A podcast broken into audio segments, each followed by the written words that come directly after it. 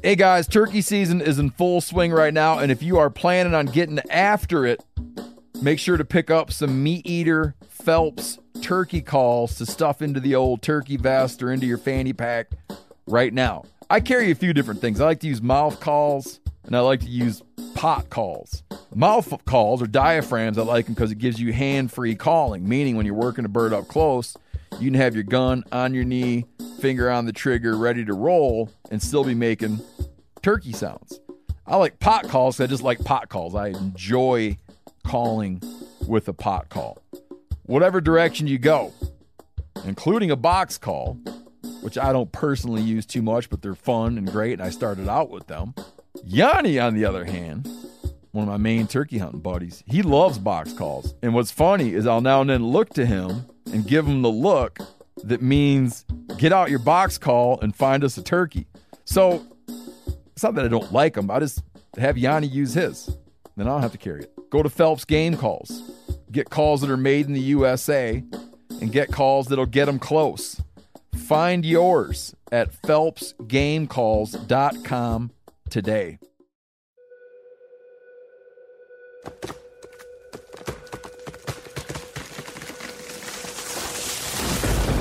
This is the Meat Eater podcast coming at you shirtless, severely bug-bitten, and in my case, underwearless. We hunt the Meat Eater podcast. You can't predict anything. Presented by First Light, creating proven, versatile hunting apparel from merino base layers to technical outerwear for every hunt. First Light. Go farther, stay longer. All right, everybody, we got a ton to cover today. Papa Yanni's in town. Giannis' dad, Giannis, is in town. And how you doing over there? What are you doing in town? Why are you in town? I came to visit my grandkids and my son, daughter-in-law, kind of check out things. I'm getting ready to move here, hopefully within the year. Oh, really? Yeah, I'm trying to sell my house. I told Katie that the house will be up for sale, so you guys, if you want to move back to Michigan... She swap places. She liked the house. I mean, and she told me about a lot of times that she was there that I wasn't there. Do you wind up, like partying over there? That would be the case. So you have the same house now that my wife used to party in at as a high schooler? I think so, yeah. Mm. More than one. Well, actually, two houses. Why you? Well, because I think it was more at his other house. The old house? His house prior to that, yeah. Oh, I got it. But she was telling me about being out on the pond with you in the paddle boat. Oh. We used to fish. He lives on 10-acre lake. Yeah. Got good largemouth bass fishing. So you knew Steve's wife? In high school. That's why I'm here today. Exactly. I had no idea. If you had to, when you're hanging around Giannis and his lovely children, right? Are you all the time kind of like biting your tongue because you don't like the job he's doing, you know, and you do it different, or do you kind of his whole family's groove? Well, I was going to go into the spiel to congratulate you guys on 10 years. That's a big deal in business. Oh. Yeah, but I want to talk about his job I think he's doing a great job. So when you're over there, you're digging what you're seeing in terms of how he's running the whole program with the family and everything. Oh, with the family? I thought you were talking about Meat Eater. No. Oh, the family. Oh, absolutely. Oh, yeah, I think I even get some tips from him on, don't leave the male thing out of it.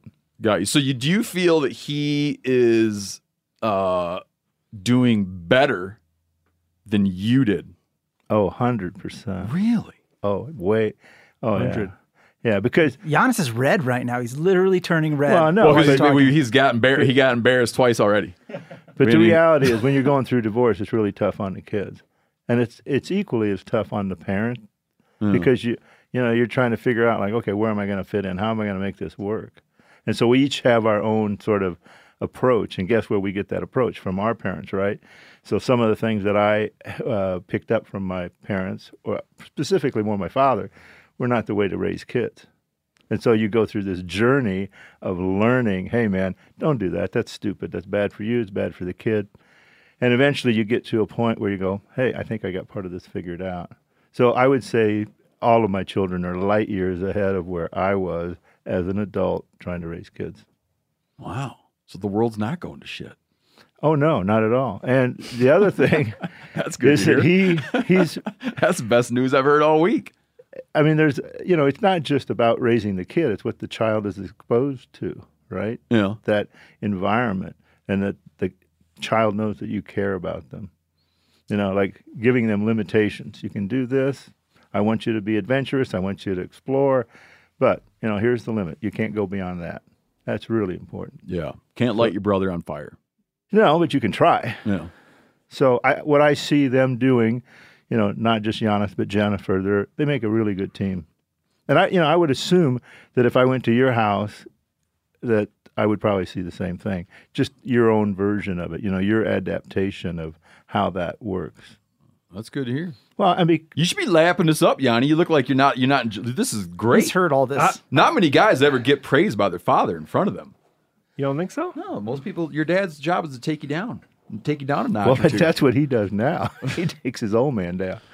Joined also by Nephi Cole, Dave Wilms. We met because you guys used to be whatever the hell this means, advisors to former Governor Matt Mead of Wyoming. That's right. And you were on the show. Matt Mead was very well liked, so they must have done a good job at advising. Job. He's the best politician in the history of America. Yeah, but he threw in the towel, and he doesn't want to run for president. No, he crushed it for 8 years, and then deservedly did what every good politician should do, which is he said, "I've served. Yeah. I did my job." Yeah, he did it right. And now he is lifting weights at Gold's Gym right now, probably while we speak. He's much thinner. He's tanner. He's buff again. He's playing a lot of golf. None of those banquet meals every night. No, I think he should do like a. If they had there's a cage. Probably a lot of strikes you get. No, I don't know, because Chaney was from Wyoming. You could be from Wyoming and play on the main stage. No, actually, Wyoming. This is like we're going to go down a rabbit hole, but you get actually a lot of outsized political clout when you're from Wyoming, because there's some interesting stuff that we've done. First of all, we keep the population very low, so we have 2 senators and 500,000 people. So your ratio of senators to people in Wyoming is better than it is in any other state. Oh. Now, I did the math one time and figured out voting rates. So like Wyoming's population, what percentage of that population is voting age? What percent actually votes? Basically like 6 dudes can send you to the governor's mansion.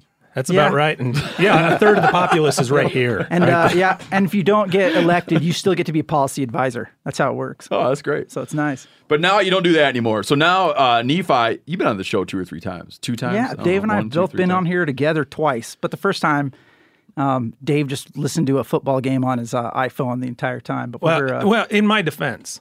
No, I don't have a defense. I think I was actually kind of following a Broncos game at the time. You're a big sports fan. I am a big sports fan, but also, like, Governor Mead was your guest, and we were on there as well, and he was so good at everything.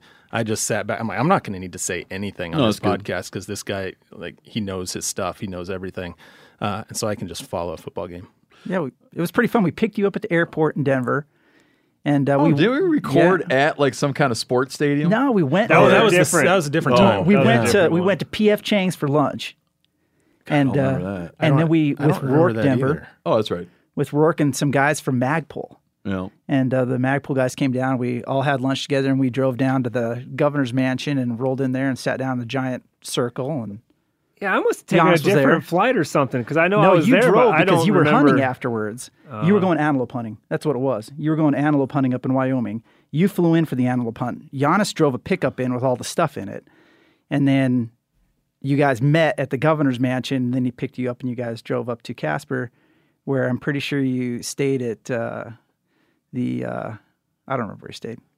I'm a little disturbed by your memory. Dude's mind's like a steel trap. Yeah, right. Like that. I'm impressed. Oh, that's good, man. I mean, I remember this. Start being more careful about shit I say around Nephi, no man. Kidding. I mean, I remember the stadium, right? Because you came a second time for a sage grouse hunt. Yeah, and right. And little known fact, the second podcast we did with you were like we kicked on the lights at the football stadium because we wanted to make a pitch why people should go. Because you always talked about going to the University of Montana, and so we're like, well, let's take him to the football stadium. So we went to the Wildcatter Suite. Turned on all the lights while we're sitting in that suite. Opened, you know, they filled the fridge full of adult beverages and whatnot. And Josh Allen was actually under the lights, out on the field, throwing passes to some of his teammates. But you know, it wasn't the same guy. Before everybody knew who Josh Allen is, right? I still don't. Yeah, quarterback of the Buffalo Bills. Yeah, exactly. Right. Yeah. Yep. So now he's like doing really good. Well. Yeah, but we were sitting up there talking about sage grouse. Do you think that he had all that success because of the podcast that night? I'm sure it was piped through the stadium speakers. He's like, now there's some boys that take their job seriously. That's right. I'm going to take a dial it up play out of that playbook. Yeah. Nephi now is the NSSF Director of Government Relations State Affairs, NSSF being National Shooting Sports Foundation. What states? I cover the Rocky Mountains and the Upper Midwest. So, you know, it's not the, I love those states. And then I do all the interactions with governor's offices. Oh. And then, so I go to Republican governors and Western governors and all that. And then I do also Association of Fish and Wildlife Agencies. So all the interaction with like the, you know, conservation partners at those things, all the, you know, the directors of game and fish agencies, those are my people too. So I'll go to all those meetings and I interact with those guys on behalf of us. And NSSF is the Firearms Trade Association of America. So for people that don't know, we represent the 9,000 manufacturers and retailers of firearms, ammunitions, optics, a lot of clothing manufacturers in the outdoor space. So some of our members, a lot of your sponsors are members, people like Weatherby, Benchmade, Vortex got to be in there now. Vortex, absolutely. Conservation groups like Rocky Mountain Elk Foundation, Mule Deer Foundation. So those are our members. It's 9,000 different entities that are members. It's not people. We represent entities like corporate entities, nonprofits. So do you, when you say Republican governors, do you just not even get a foot in the door with the Democratic governor? No, we go to the Democratic Governors Association as well. Yeah, absolutely. And like you'll get a one-on-one meeting or no? Absolutely. Oh, I've really? Had some great conversations with, there's a lot of, you know, there's great, so this is, again, going down the rabbit hole. I don't think you can classify good or bad politicians based on party. I think you have to really look at the individual and see if those individuals are looking at facts, if they're trying to find things out. In general, I think that human beings are smart, and if people are objectively looking at facts, they're going to make good decisions. And I don't. So they don't just instinctively slam the door in your face that they don't even want to hear about it. No, I mean, I'd be lying if I said it wasn't more difficult in some offices than others because, you know Dave and I, and like, you know, you've got a whole group of people sometimes that you have to tranche through to be able to talk to the guy who's in charge. Yeah. And with that comes a lot of opinions. It comes a lot of, history and life history and background thoughts and levels of experience and levels of education. And so when you're working with, political figures, and this goes for everybody listening, you have to be cognizant of that, and you have to be respectful of that. If you're trying to talk to a guy and convince him of something, you got to try and understand where he's coming from before you throw your idea out there on the table and demand that he believe as you believe. You have to work your way into that. And you know, I'm lucky that I work for an organization where I think we are doing the right things. And so it makes it very easy for me to be able to, walk through what I believe to be truth and what I believe to be facts, and then to walk people into what I think is, the right decision based on truth and facts. And I think that's, that's why I feel lucky to work where I work. Working for Governor Mead was the same way. When you work for a politician who you believe in and you believe he's doing all those things for the right reason, it makes it very easy to go to work every day and to feel good about yourself at the end of the day when you, turn off the computer. Can you give us an example of like an idea you might pitch when you go into these offices? Let's see. There's tons of them. Constitutional right to hunt and fish in Utah. So Casey Snyder, we visited with Representative Snyder when he just got into the legislature. And so that's one of the legislatures that I work. And so when I say I work legislatures, that means, from January till April, I'm traveling around all these different states and I'm meeting with lawmakers constantly to talk about, things that we believe are priorities. Every legislature in the country is going to have, 500 plus bills every year where somebody's going to be trying to change some piece of law. And so my job is to try and look through those and make sure that I'm catching if there's something that's negatively affecting hunting and shooting sports, wildlife issues and things like that. I'm going to try and, analyze every one of those things, try and figure out whether or not, we have a position as an organization that we can take. If we don't, if we can make one, and then we share with, to go back and educate those lawmakers as best as possible on what we think the facts are and why we think that, think people should vote a certain way. So, for example, the right to hunt and fish in Utah, Representative Snyder, we visited with him about it. He believed it was important. The debate on both sides of it will be, some people will say, well, you don't really need to, have a constitutional right to hunt and fish in a state constitution. Who would take away the right to hunt and fish? And so then we would respond to that. I'm going to go visit with that lawmaker and say, well, look, you know, in California, they've already outlawed bear hunting. There's places, you know, in Nebraska, they tried to outlaw, you know, this is one I worked on also, they tried to outlaw hunting cougars.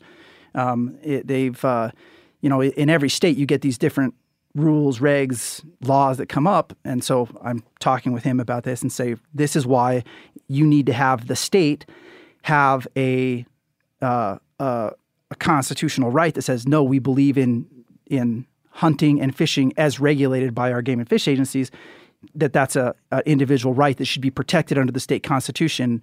Because if you don't, it's not fake that people will come in and they'll chip away at that individually. They'll find excuses for why you shouldn't be able to trap with this kind of trap in this area. And you know, they'll whittle away at that. And I'm not making that up. That's happening today.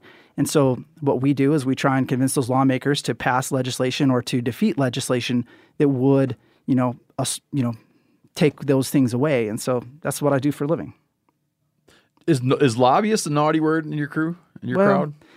No, not really. Yeah. No, because people love to hate lobbyists, but they don't realize that I lobby. Everybody lobbies, and I'm a registered lobbyist in a couple of different states. That's cool. But you don't, depending on the laws of each state, it's totally different. I mean, it's just such a, you throw that word out there, it means different things in different states based on different, legislative priorities and different rules and regs again.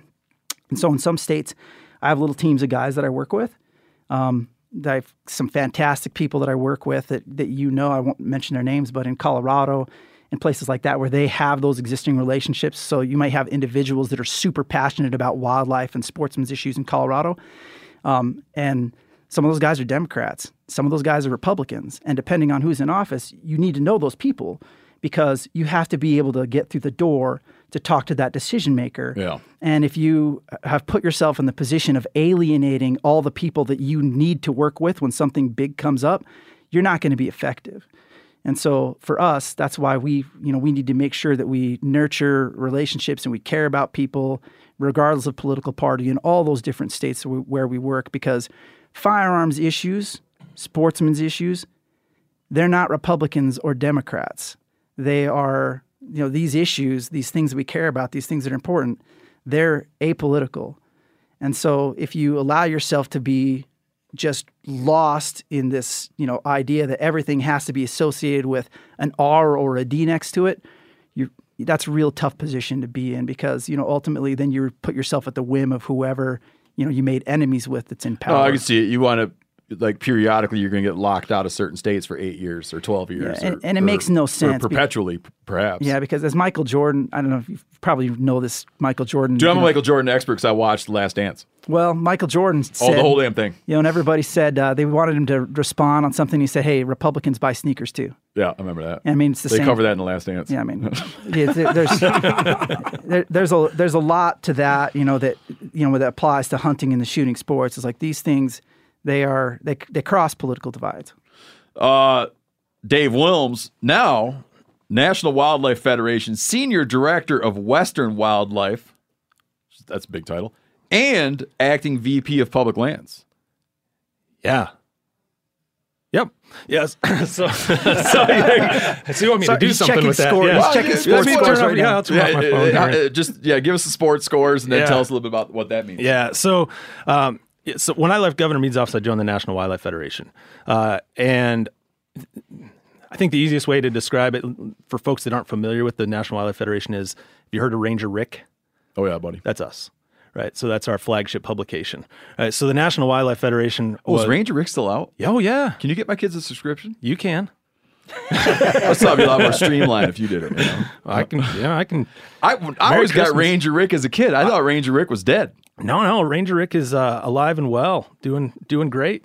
Really? Yeah, yeah. Still our flagship publication. We also have a couple of other publications out there. Really, you could still get my kids right now are getting The Week for kids. I don't like that. No, go get Ranger Rick. Oh yeah, yeah. No, we'll talk after. I was a big Boy's Life guy. Did you get Boy's Life? No, Ranger Rick. I didn't know Boy's Life. Boy Scouts. Was it a Boy Scout thing? Oh yeah. Are you an Eagle Scout? Close. Okay, hold up now. Sorry, we got off topic. Yeah, because we got a lot to get to. Right. So this is still just introductions. Right. So National Wildlife Federation, Ranger Rick. National Wildlife Federation was founded back in 1936. Right. So in 1936, President Roosevelt, not Teddy obviously, but FDR, in response to a bunch of conservationists from all over the country, convened this conference that still goes on today, right? The North American Wildlife Conference, which is held every March, every year, convened this big conference, brought everybody together to have a big conversation about, like, the idea was there are hundreds of these sportsmen's organizations, conservation organizations working on the local level, doing a lot of great things, but there was nothing bringing them all together to advance federal policy to help wildlife recovery across the country. You know, there was this recognition at the time we were still dealing with the fallout from the market hunting and, you know, and the expansion west and just wiping out all these herds of all these animals all over the place, all the different wildlife that we maybe take for granted a little bit today. And so he said, we got to convene this group, bring everybody together. And this guy by the name of Ding Darling, who was actually a cartoonist, Pulitzer Prize winning cartoonist from a newspaper in Iowa. Yeah, he was a political satirist, right? Right. Yeah exactly. So he has a big wildlife refuge named after him. He does. He actually designed the first duck stamp, federal duck stamp too. Okay. He was the head of what used to be the preceding organization to the Fish and Wildlife Service. He was also the first president of the National Wildlife Federation, and he was the one that helped convene this. Working with the president and others, convene this big conference, bringing, I think, 2,000 people attended at the Mayflower Hotel in Washington D.C. And at the end of this conference, what they decided is we needed a large federation. We needed a wildlife federation that brought together all of these interests from all over the country. To take all these local interests and really focus the efforts. You know, one of the things they were talking about at the time is same thing you hear about today, right? Is we don't have enough funding for wildlife management, right? We, you know, everybody wants to do the right thing. Everybody recognizes that wildlife are struggling, but we don't have the funding to put into it. And so this was one of the first things that happened. So this conference convenes, creates the National Wildlife Federation out of this conference, and one of the first things that the National Wildlife Federation does is help pass the Pittman-Robertson Act. Oh, this big piece of federal legislation to figure out, okay, how do we at a federal level help get resources on the ground for wildlife recovery? So the roots, the history of our organization is, you know, with this big tent idea of bringing together everybody from, you know, ag interests and bird watchers and hunters and anglers and everybody that can say, okay, we might not agree on everything, but let's really work on the 80% of things that we agree on. And let's try and improve the situation for wildlife and habitat on the ground. And that's been the mission, really, of the National Wildlife Federation ever since. So today, you know, fast forward 80 years, we are one of the largest, if not the largest, conservation organization in the country. We have 6 million members and supporters. We have an additional 2 million members through our affiliate network, which is made up of 52 affiliates from all over the country. So we're here in Montana. The Montana Wildlife Federation is one of our affiliates. Our affiliates, these 52, more than half of them are what you'd call your traditional hook and bullet clubs, right? They're founded on really the hunting and angling principles, and then we have a couple dozen, right, that are more of the that are more of the environmental type of group, right? You got some of the groups that are just They don't have a stated anti-hunting position, but you get the sense that their private conversations are very anti-hunting, sort of like Center for Biological Diversity. Are they in your group or no? Not that I've run across. Yeah. No. And what's interesting about the way we operate as a federation is so at the National Wildlife Federation, our affiliates actually set our policies and, you know, our direction, you know, organizational direction. So you have on one side of the coin, you have your traditional hook and bullet that you view as maybe a little bit more conservative, right? And then on the other side, you have more of your traditional environmentalists. I'm using very broad labels, right? Yeah, but that's fine. That tend to be more left-leaning. And they come together at our annual convention every year, and they set our policies. And so they have to agree. And what that usually means is we come in right down the middle on things, and we aim to be a nonpartisan organization that really just wants to make sure wildlife and people thrive in an ever-changing world. That's our mission statement. So we're a big tent organization, but we have, of our membership, I believe the last I saw, nearly 2 million of them are identified as either hunters or anglers, like they are hunters or anglers, or are interested in hunting and angling.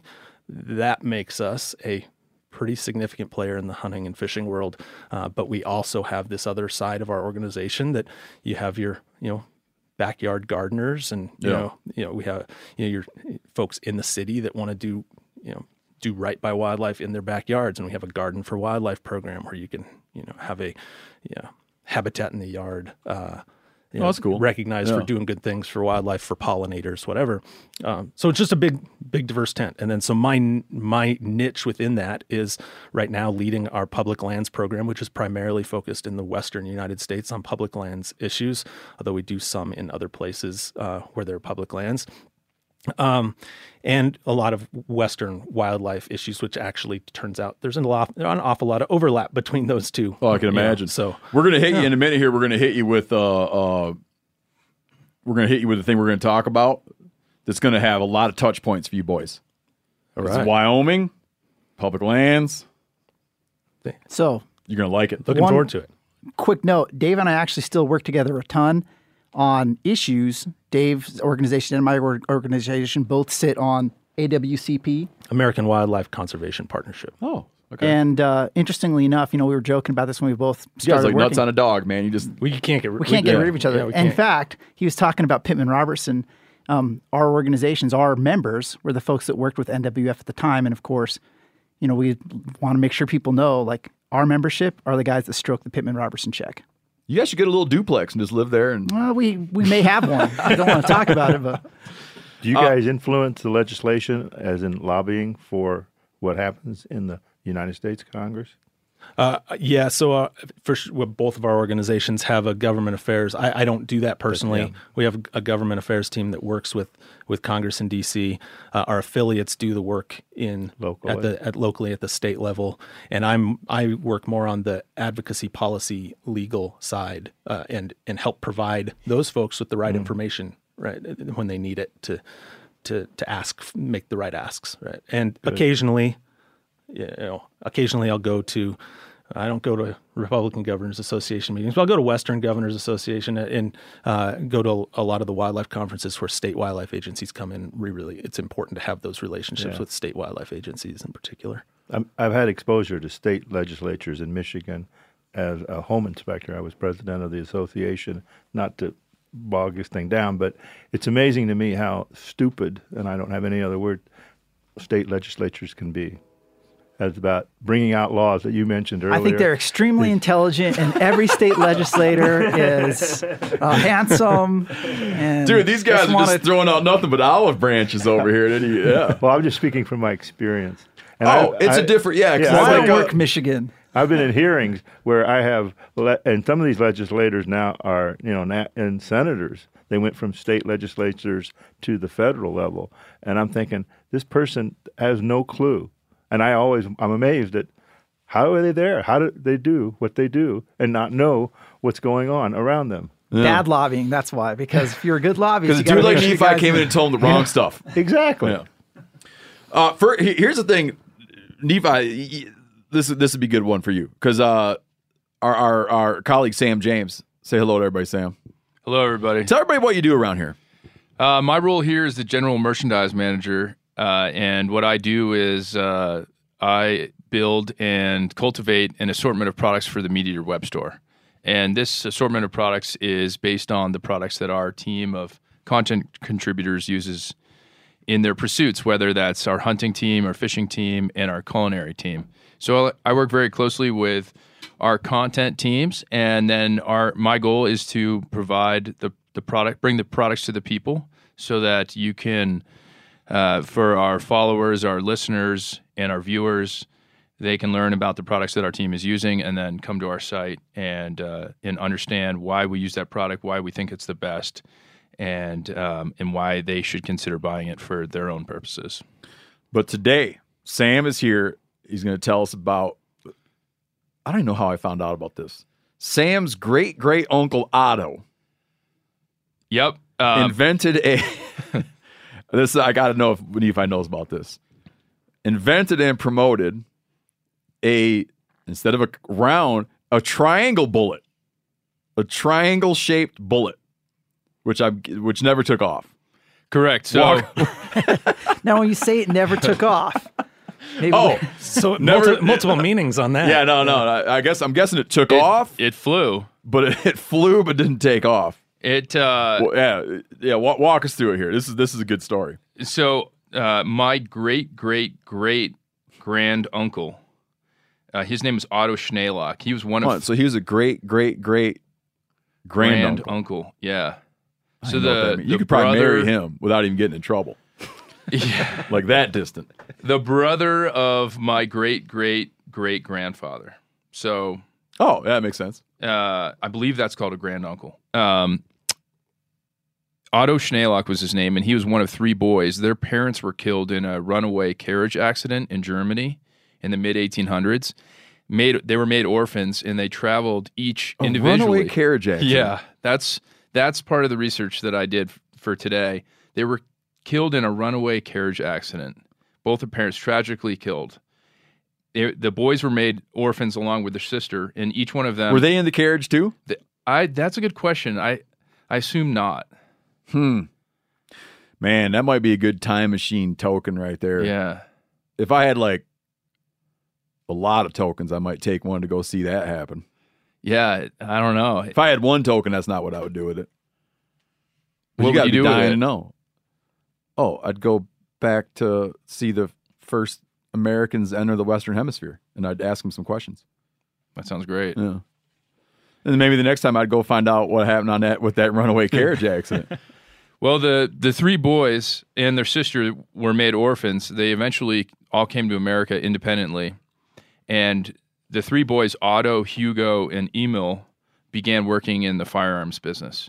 And Otto was the inventor. He was the one. Did you say already what year they came? They came around 1850s, 1860s. Okay. So German orphan kids. And the three boys, so Otto is my great-great-great-grand uncle, and his brother Hugo is my great-great-great-grandfather. Now, Otto was the one who patented the .307 triangular round and revolver. And Hugo, interestingly as well, he worked for the Winchester Company in New Haven, Connecticut for 50 years, and he is said in our family lore to be the designer of the Winchester Model 94. No. Ooh. Now that's not what's in the history books and online, so I don't want to misstate, but that's what's said in the family lore. In our family records. Yep. Man, can I tell you a quick story about that? Sure. Guy? One of my childhood mentors, my dad's close friends, was a feller named Eugene Groders. He had in his place, he had built these overhead gun racks, and he liked to have a gun for every year he'd been alive. I like this guy. So he's like in his 80s, and the gun's just like the roof is like, I want to say the ceiling is basically carpeted in firearms. But one day, I was too young to realize what an act of generosity is. He one day in my presence, when I was turning legal firearm age, which is 12 in Michigan, he one day acts as though he just made a discovery that he's 80, but there's 81 guns. Could I do him the favor of taking one of them? And he gives me a Model 94 with a peep sight. Wow. And I went on to shoot, not a bunch, I went on to shoot deer with this thing. And then one day took it down to the wood stove store, which had like a gun counter, and sold that son of a bitch, man, for $350. You couldn't buy it now for $350, just if you wanted to go find that gun again. I want that one back. I'm just saying, like, when you find that gun, because somebody's got that. Somebody does. Like, somebody listening to this podcast has that gun. Twin Lake, I think it was called, I can't remember, it was a wood stove gun store in my hometown. Anyways, go on. By 1983, it was the best-selling high-powered rifle in history. I think they sold over 7 million of them. So they're out there. By which year? 1983. 83? Yeah. So your family needs a good lawyer to get some of that money back. Yeah. So in family, they're like, the history books say one thing, but everybody knows that Yeah. Apparently, Hugo was, according to our family history books, he was hired by Winchester in his mid-20s. He was a gunsmith in New Orleans at the time, and he was brought on to Winchester to become their chief of design. That's what's in the history book, family history books. Excuse me. But if you look it up, it was John Browning, some Browning guy, designer. Yeah, that guy, some loser. What does he know? And Browning left. Yeah, as soon as he said that, I was going to ask. I think that I've recognized another name associated with that, and Browning, of course, is amazing. I have not heard of the triangular bullet. I saw first pictures of the patents yesterday that Corinne shared them with me, so it's very interesting. And it's interesting how some of that stuff. There's some really fascinating stuff out there when you go back in history and look at some of the firearms in history. Some of the other, Lewis and Clark just comes to mind immediately. Packing around a multi-shot air gun. Exactly. In the early, things like that people would just never imagine were invented. It's just really fascinating. I agree. We'll get to Otto. All right, get to Otto. Or whoever, whatever's next. Yeah, you got it. Basically, the focus of Otto Schneelock's 1872 triangular revolver invention was to create a more effective personal protection firearm because the public at that time was becoming increasingly interested in carrying their own pistols for personal protection, and the battlefield weapons of the time were too heavy and too large for concealed carry. And so the major gun manufacturers started designing and developing personal protection revolvers, and most of them, I believe the first one was created by Smith & Wesson, their Model 1, and it was a 22 rimfire revolver. And it shot 8 rounds, 8-round capacity. Eventually, the public wanted to have greater firepower above a 22, and so Smith & Wesson created a 32 caliber revolver, but it only held 6 shots. And then the public wanted, the challenge became that the public wanted higher capacity. A revolver with greater stopping power, with greater bullet weight. So this is where Schneelock came in. He wanted to create a revolver that had a heavier bullet and also had the higher capacity. So his triangular bullet idea was basically like if you cut an orange in half and you look at the sections in the orange, the nature of the triangular bullets, they fit together in a tighter cylinder within that revolver. Oh, that's what he was driving at. Yeah, so he could... wasn't like lining up a bunch of circles, was just touch edge to edge and create a lot of metal. Exactly. Yeah. So his concept and the invention was he took the same cylinder out of a .22 revolver and was able to fit 7 32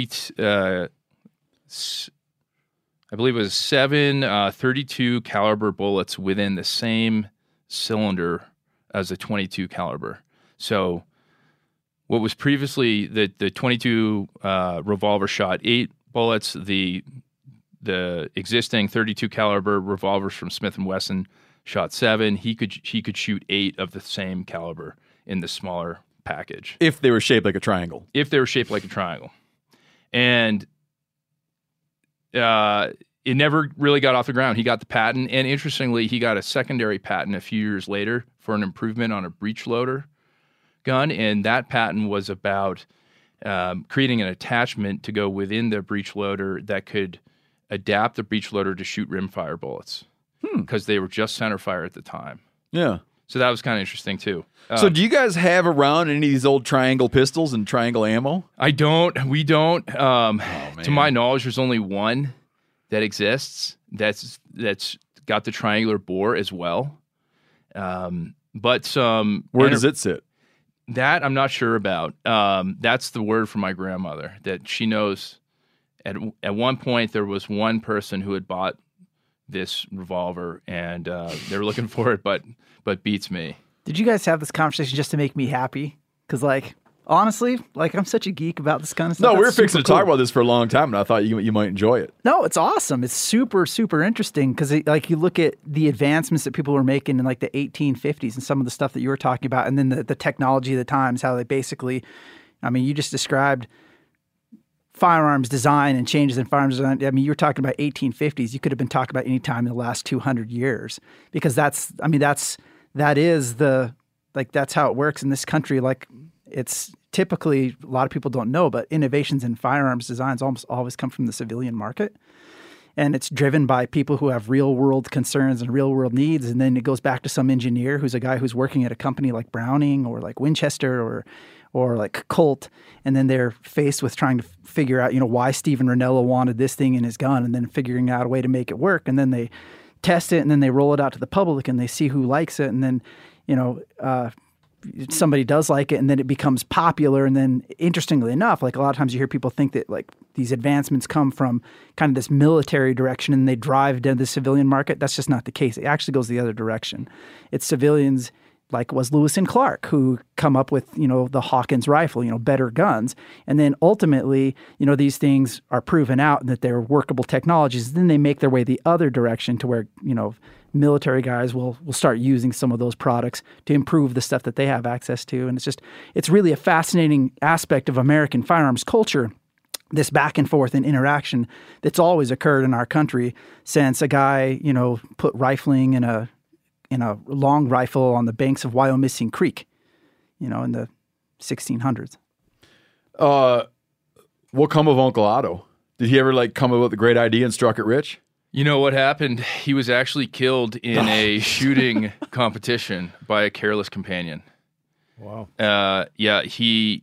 Really? Yeah, and you guys might find this interesting. After he enlisted in a 2-year term in the Union Army as a volunteer, he got through the war, wasn't injured. So Civil War veteran. Civil War veteran. The NRA was starting up right about the same time. I believe that was... 1870, 1871.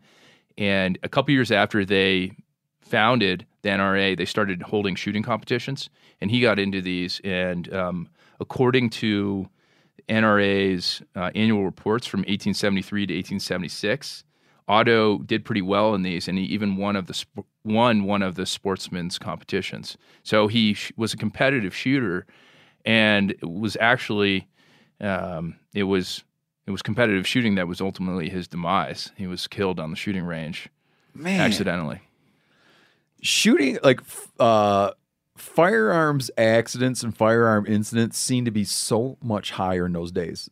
When you read Life and Death at the Mouth of the Muscle Shell, which I recently read, I mean, I think it was like people just trying to figure stuff out, but man, shooting themselves on accident, shooting each other on accident.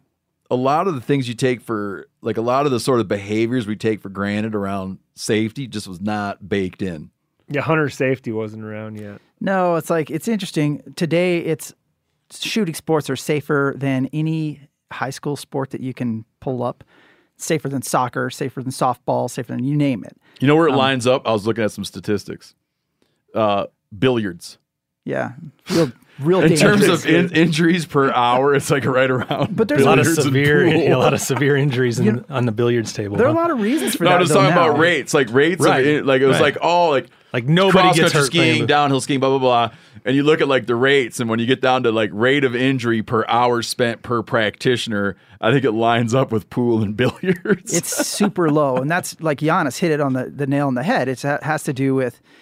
I mean, it has to do with where we've come to. You know, firearms-related accidents are near all-time lows right now. They've, it really is. It's a safe endeavor to get into. That said, it's because people need to follow the rules. You know, there are certain rules of firearm safety. We all know what they are, right? Number one, and we may talk about these again because they're super important. Number one, every gun is always loaded. Even if you have decided in your head you don't think it's loaded, even if the guy that hands the gun to you says it's not loaded, every gun is always loaded. Every gun is always loaded. You treat it like it's always loaded no matter what. Even if you just checked the chamber and you think it's not loaded, you treat it like it's always loaded. You know what book I bought recently that I couldn't finish reading it? What's that? It's called Dying to Hunt in Montana. And it's a exhaustive catalog broken down by cause of death of everyone they can find in the history who has died hunting here. All the people that have died from grizzly bears, exposure, anything you could, like, the fact that someone took the time to put this together is amazing. Like, did they write a story about each person? Dude, it's live. It's like 2 sentences. It could be longer. Oh, it could be really interesting if you had the whole backstory. A lot of them have somebody's master's. A lot of some of them have good backstories. But you're back in the when you're back in the 30s, 40s, 50s, and you're in the hunting accident section. You can't, it just, like, there was a sort of mental shift that occurred about firearm handling. Well, that kicked in some point between then and now, where just the amount of things where you're like, what? Like crossing a fence, handing the gun to someone under the fence, just on and on and on. And I think that there's, like, we've somehow got to a point where you just walk around a little more paranoid? It's like, it doesn't have to be paranoia. It has to be habit. And I think that that's what we've gotten into now. And to be frank, this is one of the challenges you see, like, go to a shooting sports competition now, right? Your girl Taylor. Yeah. Right? You watch somebody like that handle a gun at a range. What never happens? The gun never points at anybody. Why? Because there's a practice. If that gun's ever pointed at anybody, if it's ever pointed in the wrong direction, you're done for the day. You're going to go home and buy ice cream. You're not welcome here because your handling practices aren't correct. The other things, rules of firearm safety also obeyed. There's, you never point a firearm at anything you're not willing to destroy. Why? Because it's always loaded. You never have your finger on the trigger and the manual safety disengaged until you're ready to shoot. Why? Because the firearm is always loaded, even if you're not pointing at anything you don't want to destroy. And then last, you never, ever point a firearm at something to shoot it. Put your safety off and finger on the trigger unless you know exactly what you're going to shoot and exactly where the bullet's going to go. Be sure of your target and what's beyond it. Why? Because you're responsible for every bullet that comes out of the gun. And through shooting sports, like, none of that is negotiable. It all happens all the time. And so when you go to places where people are participating in the shooting sports, those safety things are baked in. Unfortunately,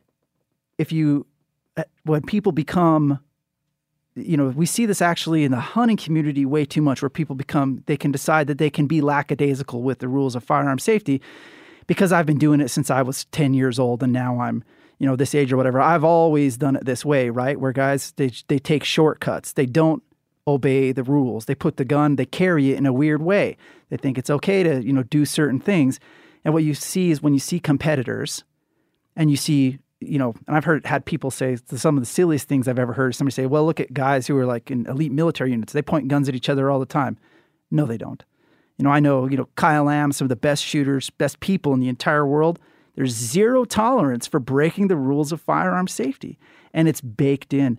And that's something that we need to do as sportsmen. We need to bake this. We just have to insist on that because, you take new guys hunting all the time. I'm sure I do the same thing. It stinks to have to yell at a guy. So first of all, don't yell at him, literally. But it's not fun to have to be the guy to have to remind him the 6th time, don't point that at me, But through doing that, if you do that enough days in a row, guess what? He doesn't point at you. And he doesn't point at anybody else. And then it's his turn to tell somebody else not to, to be muzzle aware. But if we don't do that as a community, like it's caring about somebody enough to make sure that they have good firearms handling skills that has made it so that we're not the 1920s anymore, so that you can go to a shooting competition and not worry about your physical safety. And like, it's just something we have to do.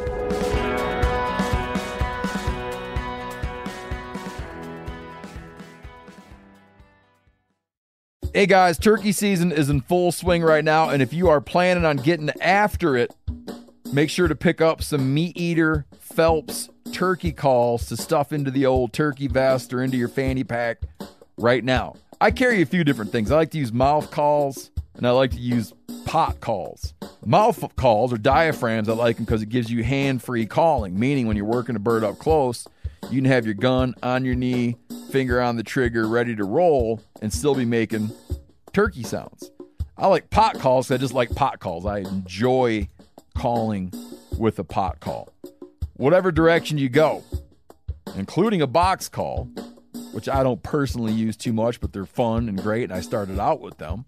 Yanni, on the other hand, one of my main turkey hunting buddies, he loves box calls. And what's funny is I'll now and then look to him and give him the look that means get out your box call and find us a turkey. So it's not that I don't like him. I just have Yanni use his. Then I don't have to carry it. Go to Phelps Game Calls. Get calls that are made in the USA and get calls that'll get them close. Find yours at phelpsgamecalls.com today. Oh, real quick. And then we'll do this other real quick thing. I have noticed, this might be anecdotal, I have noticed in my lifetime a different attitude about chambering rounds.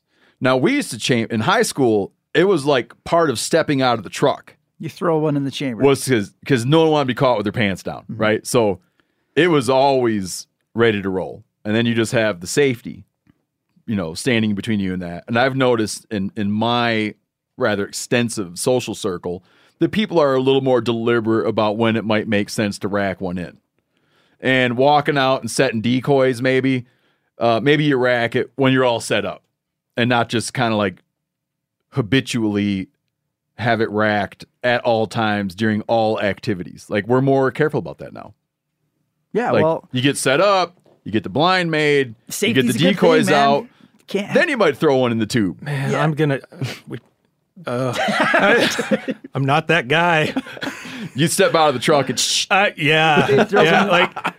and I've watched friends that do what you're talking about. Like, they don't rack until the last second. Like on an elk hunt, for example.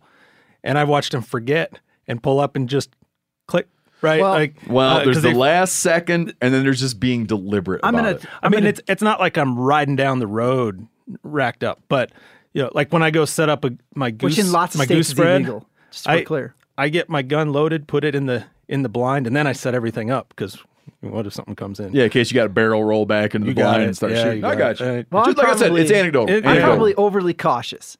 But all those things are going to be personal decisions. They're going to be cultural decisions. They're going to be family decisions. And the one thing I would say, because I don't think all of us we could argue about that till we're blue in the face, obey the four fundamental rules of firearm safety. If you obey the four fundamental rules of firearm safety, literally every other incident that you're going to talk about or imagine in your head goes away. They don't exist if you obey those four rules. Okay. Are we done with Otto and the triangular bullet? I don't know. Did any other tragedies happen in his family? Well, there were actually two more things I wanted to mention. And one of the reasons that Otto didn't make it, his invention didn't make it, is because Colt began producing the single-action Army revolver, a.k.a. the Colt 45, in 1873. And that really blew up in the following years when they started creating shorter barrel options for civilian carry. So that was... That was one of the big reasons, not just his death, that it didn't go anywhere.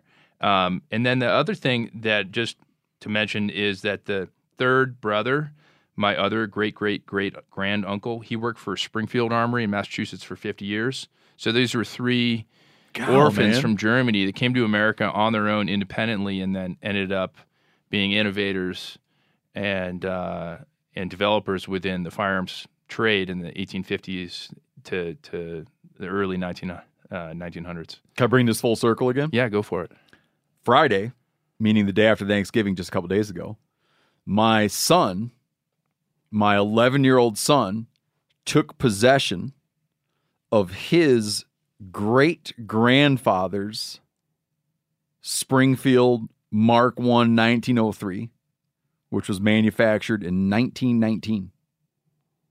And that now sits in my gun safe. That's pretty cool. Yeah. That's awesome. It's got that little Redfield? Pete? Yeah. Little Pete, yeah. He was in Whiskey 2 in the Pacific Theater and came home and just bought a gun like what he was issued when he was training in the military. And that's what he bought. He bought it used for $12 and they still have the receipt. That's awesome. Yeah. My kid's real fired up to shoot something with it. Real fired up. That's super cool. He's excited. That was cool. Auction House of Oddities, Group 6. Again, auction house of oddities to support our access initiatives here at Meat Eater. We have a New York Mets baseball bat signed by our buddy Polar Bear Pete Alonso.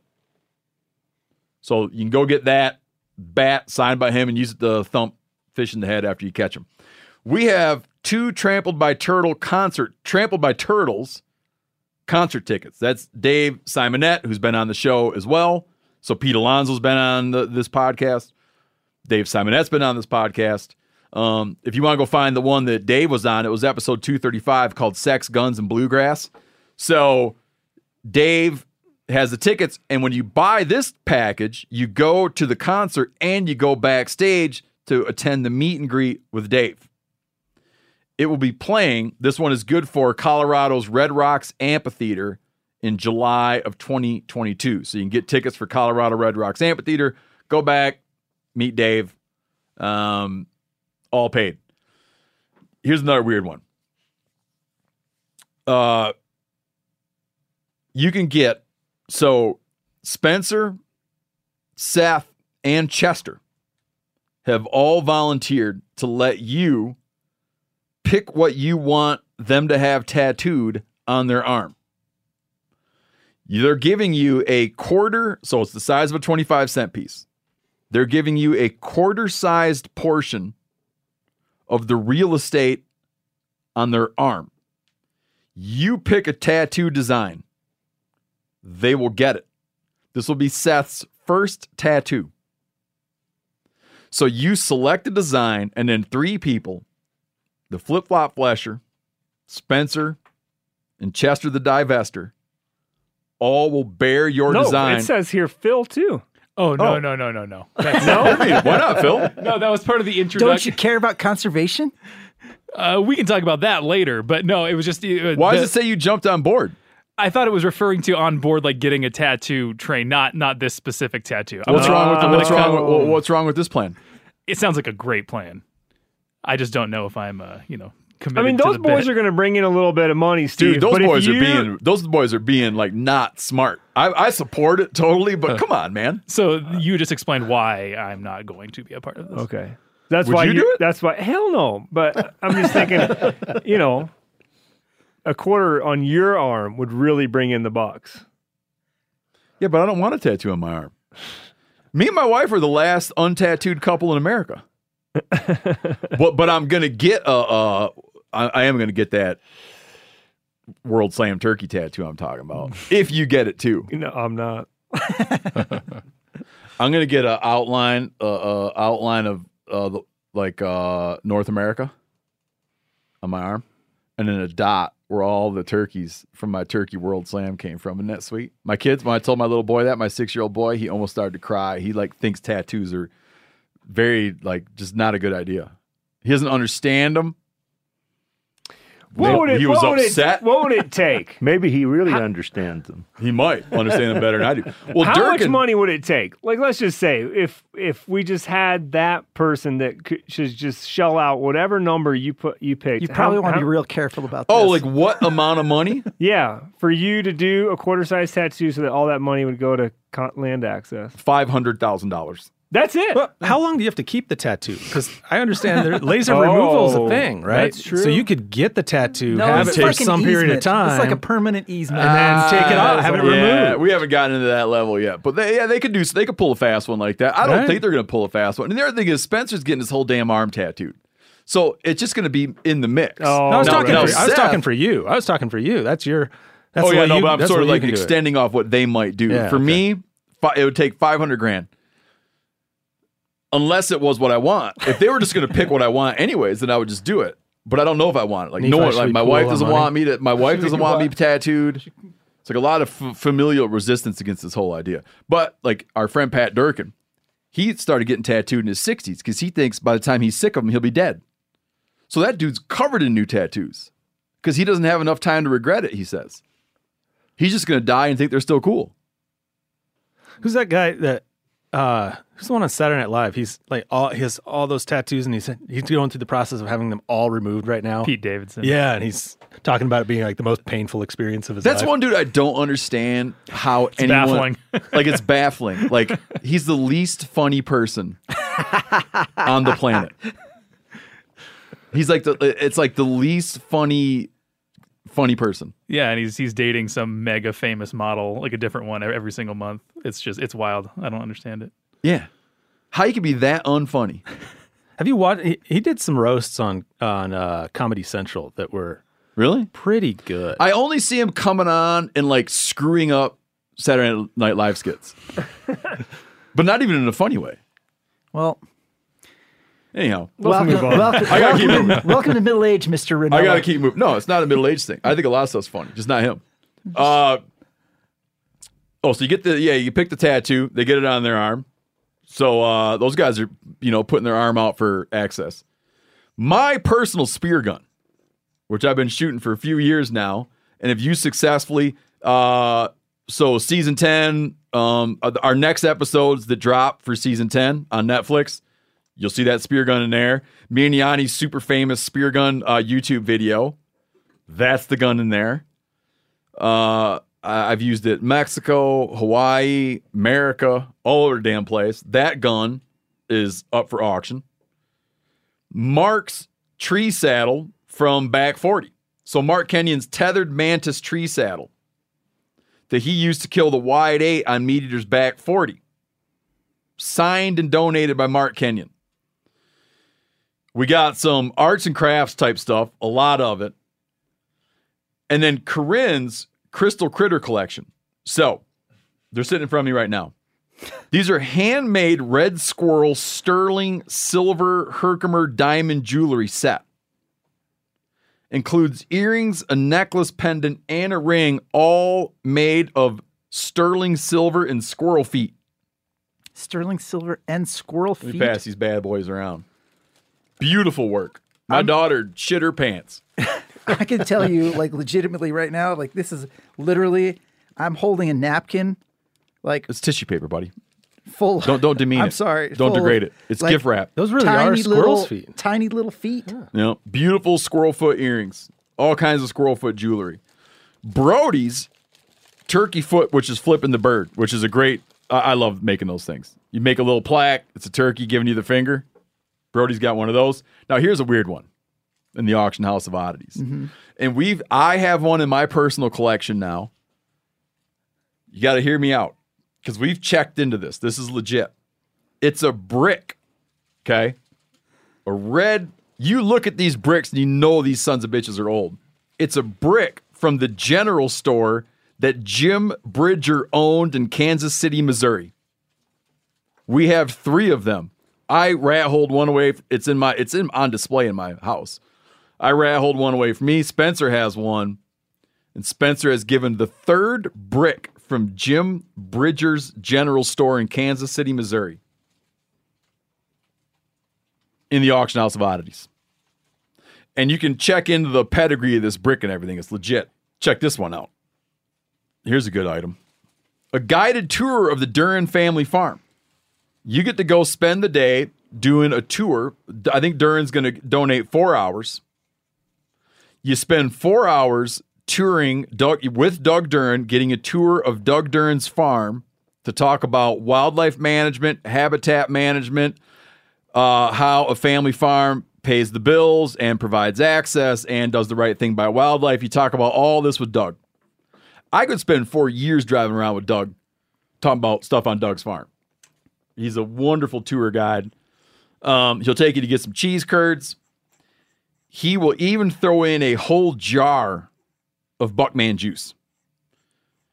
You do not need to worry about the authenticity of the Buckman juice because you can watch Doug. I'm trying to talk. Wait a minute. Doug is willing to let you watch him emit the Buckman juice throughout the 4 hours, and he will fill that jar up. I feel like we've crossed the line here. No. That's a wonderful idea if you're into his Buckman juice, but I've got even maybe a better idea.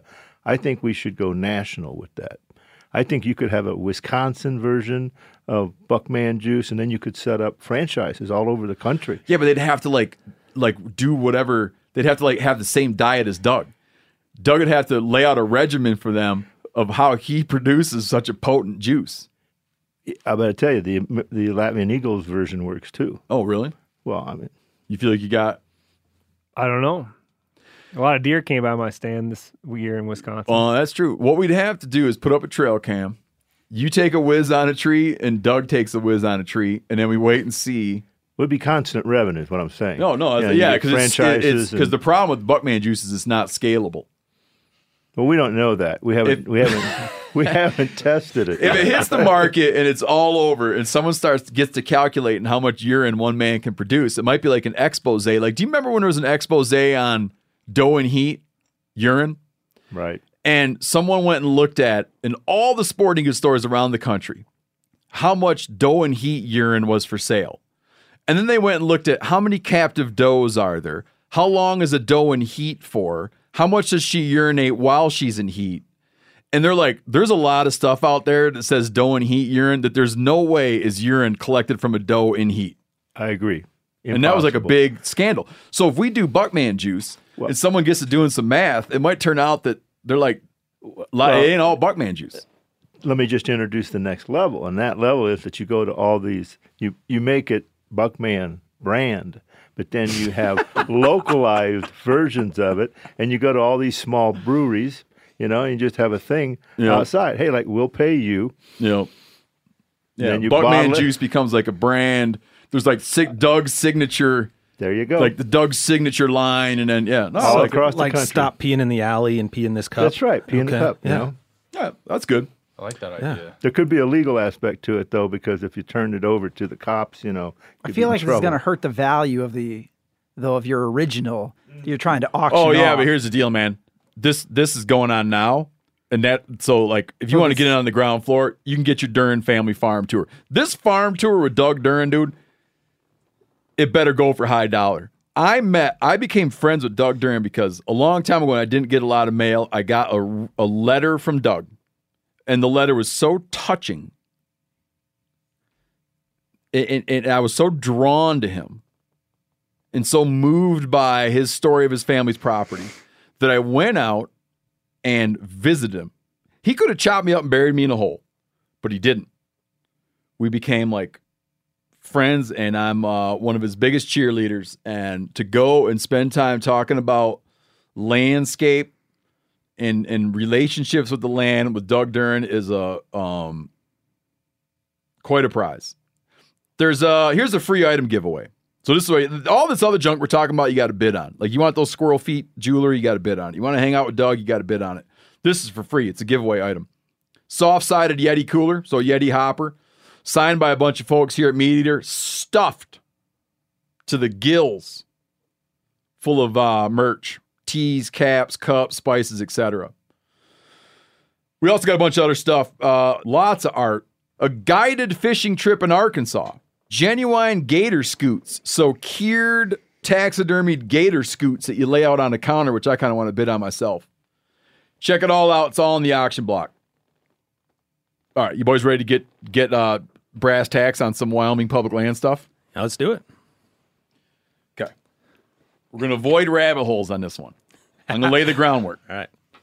Well, Yanni's going to lay the groundwork first. Yanni, explain for the 18th time. Oh, we talk about corner crossing so much that there was a Yellowstone Public Radio story that someone sent to me. And in laying out, when trying to like define corner crossing, the journalist pointed out that we talk about it all the time on this podcast. Really? Yeah. What does that make this podcast then? Like a place where people talk about corner crossing all the time.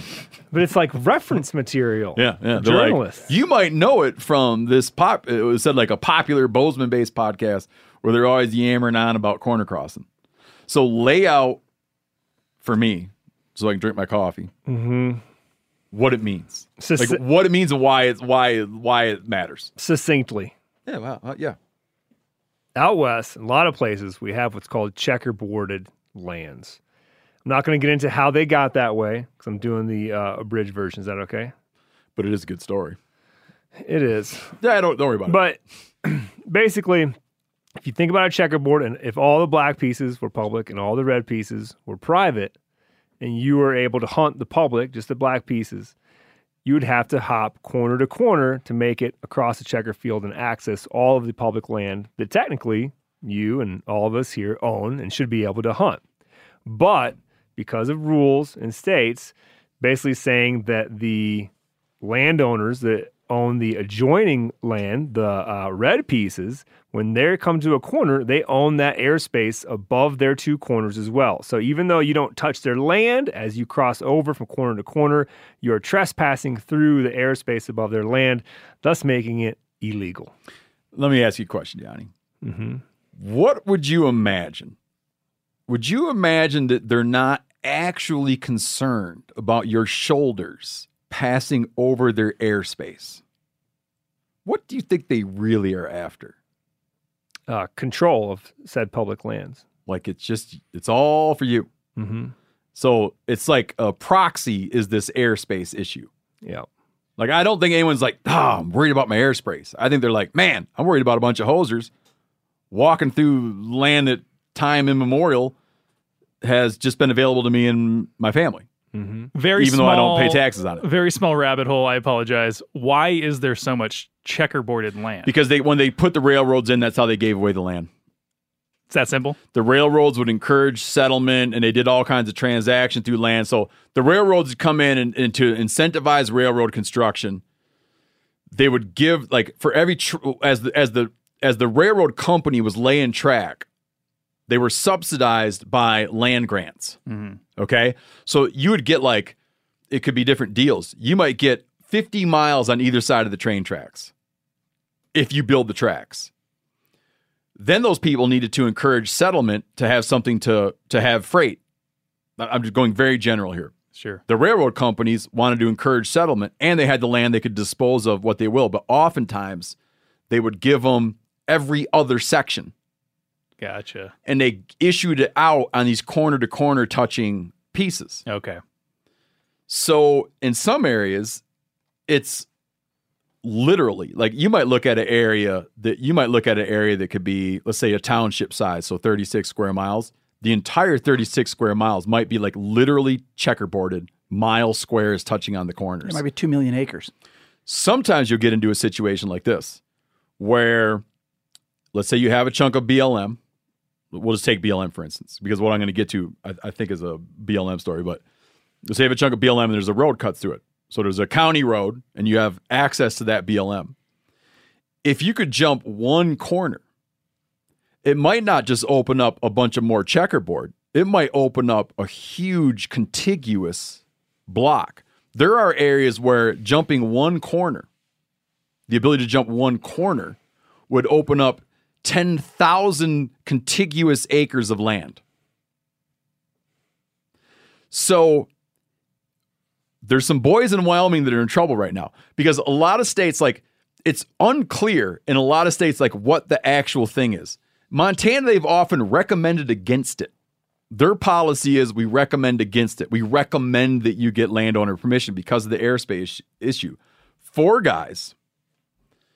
They were non-residents. I feel like they should have been residents. Four non-residents in Wyoming right now are up for criminal trespass because they corner hopped. Okay.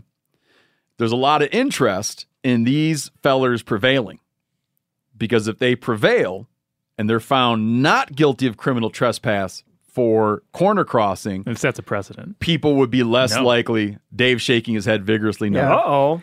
Yeah. That's why you're here, Dave. Yeah. So oh, no, it's not your turn yet. I'm not interested anymore. I'm going to give a disclaimer for Dave. If Dave says no, then I want to move on. Dave's about to say, we got to take Dave's off. Dave's a lawyer from Wyoming. He's got to take off his professional hat really quick, so this doesn't represent the opinions of either. Can you talk to us as Dave, or do you got to talk to us as I'll talk to you as Dave. Yeah. Regular old Dave. Yeah. Dave from Wyoming. Let me tell you something. I have, of all the names, I have the best luck with Dave's. An incredibly long line of Daves that we go back generations. There are names I have trouble with. I don't want to say them. Nephi's and so forth. Nope, he's the only one I know.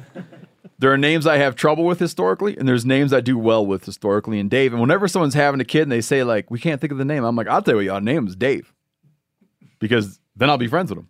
So I'm trusting you, and I want to hear from Dave, not some crazy-ass lawyer. All right? Not some, what if I'm both? Not some tight-ass lawyer. So let me lay a little more groundwork. Yeah, for sure. In your answer, or in your analysis of this situation, first I got to get into this. There's a GoFundMe to help these fellers fight their legal battle. Where is that? What is the GoFundMe? Can you find that? Oh, holy cow. Like all GoFundMe, it's like horrible. www.gofundme.com/f/corner-crossing-legal-fee-fundraiser. But I bet if you typed in a bunch of stuff like GoFundMe corner crossing fundraiser, you will find the thing, which is people raising money to help these corner crossers with their legal fees. Here's the final thing I'm going to say about this with corner crossing. I personally and professionally, would love to see a solution to corner crossing where we could work out a way for people to corner cross, but it would need to involve some like careful survey work. And it would need to involve, like I've actually seen in some places, imagine two adjoining step ladders that have, so you pick these like key areas, survey them, mark it out. You have two adjoining step ladders. So people are able to go up a step ladder, land on a platform, walk across the platform, down the step ladder, and sportsmen, I'm sure I would take every dime we raise with our access initiative. I'd have to check with Cal, but I bet Cal would be into it. And we would put all of the money we raise with our access initiative, if Cal was okay with it, into said surveying and said stepladder apparatuses in strategic locations. We would pay for all of that and start strategically going in and being like, here's another 1,000 acres for public hunters. Here's another 2,000 acres. Here's another 500 acres. Survey it, mark the corner, put the stepladders in. If we could resolve the airspace issue. So now, Dave, what comes to your mind when you hear all this? Okay. So I'll start with... I like that throat clear. Sorry. Yeah, that makes me feel like I'm getting straight dope. You're going to get it, right? Yeah. So I'll start with this. I don't know 100% of the particulars of this case. Oh, forget this particular case. Right. No, I don't mean to forget it, but it can inform it, but let's just talk about it in general. Just corner crossing. So yeah. Because this is in Wyoming, I'll talk to you in the context of Wyoming, please. Right? But I can be a little bit broader, right? Like, so for example, let's start with the basics of there's no law at the federal level that specifically allows or disallows corner crossing. So there's no statute on the books. What would a law like that say? It would, if you were to have one that allows it or disallows it. Yeah, I mean, like what? Yeah, like how? What would the law be? You know, well, would it be like an airspace issue or? It might be, right? Like, so right now the FAA controls the airspace, okay, and navigable airspace, all right, and the way that the FAA defines it is, you know, in urban areas, the navigable airspace, which is the public domain for airspace, starts at 1,000 feet. Okay. In more rural and unpopulated areas, it's at 500 feet. That's the FAA, right? But there have been some Supreme Court case law that actually has said, well, you know, maybe that actually extends even closer to the ground than that.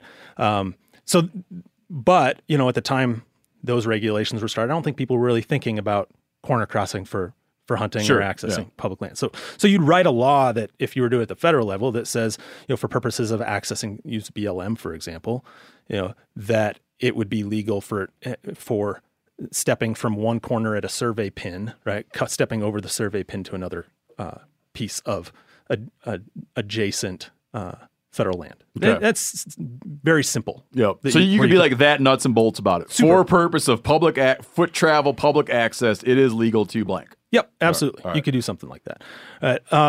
Okay, so the federal level. At the state level, now this is where I'll get a little, may get out of my lane just slightly because I haven't done a survey of every state, right? But, and I might, so I know like in I might get this wrong, because in like South Dakota, right, you can walk section lines, and that's a means of access. But places like Wyoming, Montana, Idaho, Colorado, some of those Intermountain West states that you think of with the big chunks of public lands, there's no, I don't know of any law on the books in those states that either permits or specifically prohibits corner crossing. So you start with this fundamental premise of there's actually no law on the book that expressly prohibits that activity or expressly permits it. So then you have to dive a little bit deeper, okay, and to figure it out. So here's Wyoming, for example. And so that's where I'll go to Wyoming, because it's sort of what I know. Right? Yeah, and that's what this case is. And this is where this case is, right?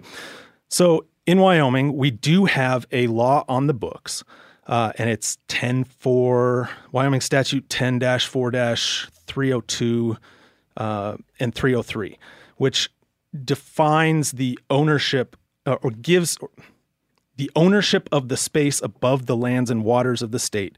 It's vested in the owners of the surface beneath that air. So basically, you own the surface, you own the air above it, and there's an exemption carved out for aircraft so long as it's not so low that it interferes with the existing use of the land. Okay. So theoretically, it could come pretty low if you're not interfering with the existing use or enjoyment of the private land. I mean, if you're scaring the hell out of someone's cattle, that might be interfering. Might be interfering. Okay. Yeah, exactly. So that's where you hear the argument come up that, okay, if you own everything, if you have a law in the books that says the landowner owns everything from the ground up, and you have these, and you have laws of surveying, right? The principles of surveying property lines says you have your property line is infinitely thin. Right, that when you get to these corners, there's no way of actually stepping across a corner, even if you know the survey pin is there, without, to your point, without your shoulders entering the airspace. Which is where the argument is that you can't corner cross because you have this law on the books saying they own the airspace. Mm-hmm. I think... And I'm not taking, like, I don't take a position, right? I'm like not taking a huge position here. I'm just trying to lay out what the. Let me ask, is this. Here are a couple of. It's supposed to be Dave. Right. Let me ask you this. Okay.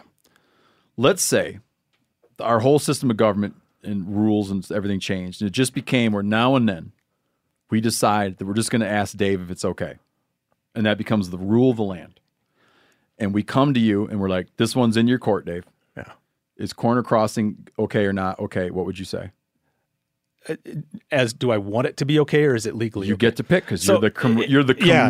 You're the final. You're putting me on it, man. You're the final. The Constitution leads this. It's like the Constitution says, on this issue, Dave will decide. Yeah, I want us to figure out a way to be able to access our public lands, right? And okay, so it's evasive, but you're there. Yeah, thanks. I'm feeling. So here are two examples I'd give you of where this There's a principle in the law when you're interpreting a statute. So I look at this one of ownership of airspace. There's a principle in the law called, when you're doing statutory construction, which is, a court is interpreting a statute. And you start with the plain meaning of the words on the page. You start with, okay, what's the plain meaning of the law say? And if the plain meaning is clear, you don't go any farther. That's what you apply. But there's another principle in statutory construction that says you can't read a statute to create an absurd result. Really? Yep. And so I'd propose this. Here's two examples I'd propose to you that I'd throw out there in Wyoming, right? Of examples where if you read the letter of the law, you'd be trespassing every time. But I've never heard of anybody cited for trespass in these two examples, because it would be an absurd result. One of them is if the property line is infinitely thin.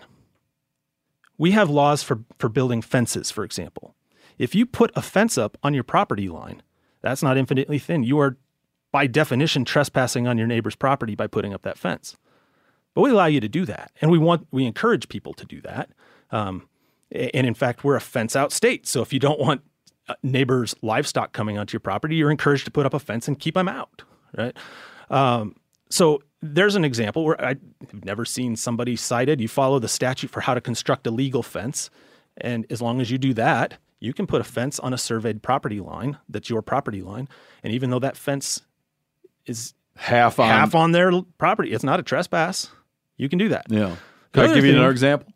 So here's my second example before I forget it, because I forget. I'm sorry. My second example is, so in Wyoming, water is the property of the state, right? Yep. And if you want to float on, so a landowner may own in Wyoming, they may own the bed and the banks of the river. You can't put your foot on the bottom of the river, and you're trespassing. But as long as you're on that water, you're not trespassing. So you're sitting on public water, but over private land, therefore in private airspace. But I've never heard anybody get cited for trespassing when they're floating down a river. You're floating along in your tube? Right. You're technically, and everything underneath you is private land. Yeah, why don't they make the airspace argument there? I've never heard it made, right? Because I think it would be an absurd result. We've said those are navigable waterways and that the public is entitled to use those navigable waterways as long as they don't put their anchor down or get out and wade on the better banks of the river. Why is this the first time I've ever heard that point raised? Because you haven't talked to me about it. Yeah. He's a good attorney. You're floating in shallow water. You're closer to their land than you would be stepping over it. Right. What I was going to point out is, let's say you get out to take a leak on the side of the road and you walk down and you point at something over the fence. You're never going to get a ticket for your arm pointing over the fence. Right. Oh, I thought you were going to say, and you have a little bit of wind drift with your pee. No, I'm saying like if you're standing there and I'm like, whatever, I gesture over a fence and someone says, I'm going to give you a citation for having your arm over that fence. There's no way you're going to wind up walking out of that courthouse with a fine. Be like, you're right. My arm waved over the fence. So Can I make a couple of other points on this? Make a shitload of them. I don't care. Okay, so you get to let me talk about this specific point, because I think, Giannis, you were making when you were introducing this, you're saying, well, maybe it'll set a precedent or something. Mm-hmm. The way that the judicial system works. So this is in a circuit court, right? It's a misdemeanor offense. The penalty for a criminal trespass in Wyoming is a maximum of $750 and up to 6 months in jail for this misdemeanor. It's not going to result in jail time. Yeah, right? If I could pick between those two, $750 sounds better. Right? So it's a misdemeanor offense, right? If the defendants here are acquitted at the circuit court level, there's no legal precedent set. So why is that? Because they just found that the facts of the situation showed there either wasn't enough to convict, there wasn't enough to show that they actually trespassed, or the facts show that they in fact did not trespass. But there's not a legal interpretation of in that situation about whether the application of like 10-4302, the airspace law, whether that creates this. Whether they breached the invisible barrier, and there's no interpretation as a matter of law there on an acquittal. Now, if they're found guilty, then there is a process to appeal that to the district court and the Supreme Court, and then at that point they could make arguments on matter of law and do this interpretation and talk about maybe you're creating an absurd result here or whatever, and then you could potentially get to the point of having. Something that sets precedent. But if at the circuit court level, if they are not convicted at the circuit court level, it's not going to set a precedent. Can you plead guilty? And then if you wanted to advance, like let's say you really wanted to push for a test case, that doesn't work that way. No, you can't plead guilty and then appeal. No, you just pled out. Okay. I mean, I'm not a criminal lawyer. I haven't been a criminal lawyer. This would remind me of another wildlife issue that I used to follow. There was on the Flathead Reservation in northwest Montana, there was a rule that at some point in time, tribal members were able to sell land to non-tribal members. So you had a lot of non-tribal members who owned land within the reservation boundaries. But because they weren't tribal members, they didn't enjoy certain hunting privileges on their own land because it was governed, the hunting was governed for tribal members. I remember this guy when I was living over in that neck of the woods. This guy would make a big scene out of every year inviting a bunch of people out to do a pheasant hunt. And he'd always be, come arrest me, please. Because he wanted to get it pushed to the right court. And he would be frustrated because they wouldn't do anything. And he just wanted to get it to a point where it could be clarified in law. He wanted to challenge the law. But they never would take the bait with him because they knew what he was after. Is there a chance that someone would just be like, okay, you're not guilty, in order to not do precedent? Or does the world not work in like conspiratorial ways like that? You know what? I don't know the answer to that. I'm not like, that's not something I could speculate about. I would hope that our judicial system works in a way that the facts of the situation and the law are applied fairly to everybody, and nobody's trying to use it as a way to game a system, right? Especially in the criminal context, which this is. You know, in the civil context, I definitely have seen examples of trying to figure out a way to game the system. But in the criminal context, I really hope that doesn't happen. So does it seem like the GoFundMe is getting ahead of itself? Like, they should maybe not fund these fellers yet. So that have them lose so real bad. They don't have, like have them go in with a poor legal defense. They get convicted. Then you pour the money to them, and they go to the next state Supreme, U.S. Supreme. Yeah, it wouldn't be. It would go state supreme. It's a state statute, so it could never wind up. It could never go to a. It could never go to a federal thing. You know, I don't think they'd be making a constitutional argument here. I suspect that this stays at an interpretation of state law, and it would go to the state Supreme Court, and that would probably be the end of it for that, because we're talking about the application of a state statute, criminal trespass statute. Are you tempted right now to do like a You know, sometimes like big shot lawyers come in and do like, so they do some grandstanding by doing like a pro bono deal and all that. Are you drawn? Are you feeling there's tempted? A lot of these cases, a lot of situations like this that are tempting. Yeah, for sure. Tempting. Like just to get in there and see what's going on. I haven't been asked, right? I haven't been asked. I don't know if I would be asked, but yeah, it's interesting. There are a couple other things on this that I think are worth knowing, right? As far as Wyoming specific law and corner crossing. So this, they're being prosecuted under criminal trespass statute. We have several different trespass statutes.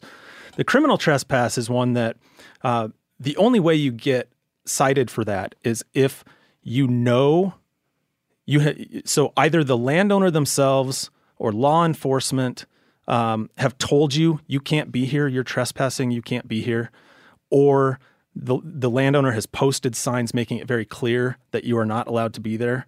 Mm-hmm. So it's incumbent upon the landowner to notify the person potentially entering the property that it's that they're violating, you know, that they don't want them to trespass. In that case, they can be cited. In Wyoming, and just his corner fence isn't enough. There might not have been a fence here. So what I understand, my understanding of this particular one, and I might have the facts wrong, but I've been briefed a little bit on it. Right, was that there's a survey pin but no fence. And that he actually used a stepladder, like you're talking about, to cross. Right.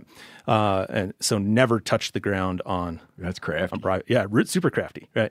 And if it's the spot I think it is, there had been some T-posts jammed into the ground with no trespassing on the private side to make it impossible to squeeze through. No. So you actually, the only way you could do it was to go over the top. No. So it was actually, it may have taken a little forethought to do this. But, Nephi, why do you seem like you seem mildly uncomfortable? Are you just amused? No, not at all. I love it. Like Dave and I. Because so you've dealt a lot with water stuff. Yes. Okay, hit me with the water thing. Like floating down the river. Oh, it's different in every state. No. I mean, let's stick with Wyoming. What about you do a lot of water rights issues. So why has no one ever said? Here's my disclaimer. I can't speak on behalf of, like, first of all, I'm not an attorney. Second of all, like, as Nephi, I can give you opinions. Let me ask you some yes or no questions. Okay. Are you or are you not an expert in water rights? I'm going to say no. Oh, bullshit, man. Dave's not going to disagree with me either. I actually practiced water law for like 8 years. But I thought that was your whole deal. You're all tangled up in that WOTUS stuff and all that. WOTUS is not water. Yeah. That's not different. Water rights. That's different. And so like waters of the U.S. and things like that, I can talk about waters of the state, waters of the U.S. I could talk about the arguments in them. But when you're talking about water rights, you're typically talking about an individual's right to pull water. That's not what I meant. I meant floating down the river. Yeah. Why has no one challenged? Why has no landowner said, those people coming down my river are in my airspace. Please give them a ticket. Why have they not done it? What I think's happened is I think we've carved out an exception the way we did that the FAA did for navigable airspace. and we did the same thing for navigable water. Navigable waters. So we've effectively created an exception. We said it's navigable waters. They belong to the waters of the U.S., and the reason that we've made that hook is the fact that they are navigable waters. Could you really say, well, we're calling them navigable waters, but we're going to tell you you can't navigate them? But my question is... So they're saying that little lens of water negates the little lens of water. You're in the water's airspace. That's exactly right. Right, that's the theory. But right, could you say spoken like a true expert, Nephi? Could you say there is or should be? See, he was being coy. He does know a thing. The thing is, Dave. Honestly, like I'll say this: Dave is better at this stuff than anybody I know on Earth. And like, there's some of these issues that like you haven't even touched on yet. That I'm hoping, like I'm sitting here with a kind of a grin, waiting for the chance to get you to talk about a different legal issue in Wyoming that Dave is really, really good at. But like.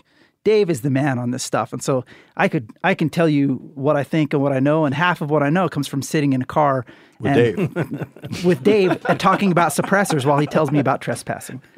Do you guys do it at the same time? Basically. Probably, yeah. Just talking right over each other. All right, so go on. All right. So the last piece I was going to say is, okay, so water... We've created this exception for navigability, for, like this navigable waterway, right? That creates an exception. We've done it for airspace. There's still a question about how far that airspace comes down, right? And you know, there's some Supreme Court case law from the 1940s that kind of suggests that, and it's specific to airplanes, right? But as long as you don't, and I mentioned it earlier, as long as you don't disrupt the enjoyment of that private land, meaning you're not harassing livestock or you're causing major problems to the landowner, if you're in that airspace, you're not violating that property right. Now, that hasn't been fully played out. This was very specific to airplanes. It wasn't to foot traffic, and it was, 75 years ago. But I do have a question that I think, and I don't have an answer to this, but like we've carved out a space for airplanes for navigable water or for air. We've carved out a space for navigable water. We haven't talked about foot traffic as a means of navigability of a public trust resource, because what we're talking about here is a public trust resource of airspace to move commerce and so forth, a public trust resource of water to move on. And we have a public trust resource of land. So air, water, and land. And we haven't decided that land piece yet. But it gets back to sort of come back to that, interpret a statute with absurd results. And if I were making an argument, and I'm not providing... Right, I'm not providing legal advice. We're just having a conversation about what ifs, right? Just another Dave. But just another Dave. But I'd consider making that case that it's another form of navigability of a public resource, right? Of a public trust resource. I want people to understand. I want to put some superlatives on here. Sure.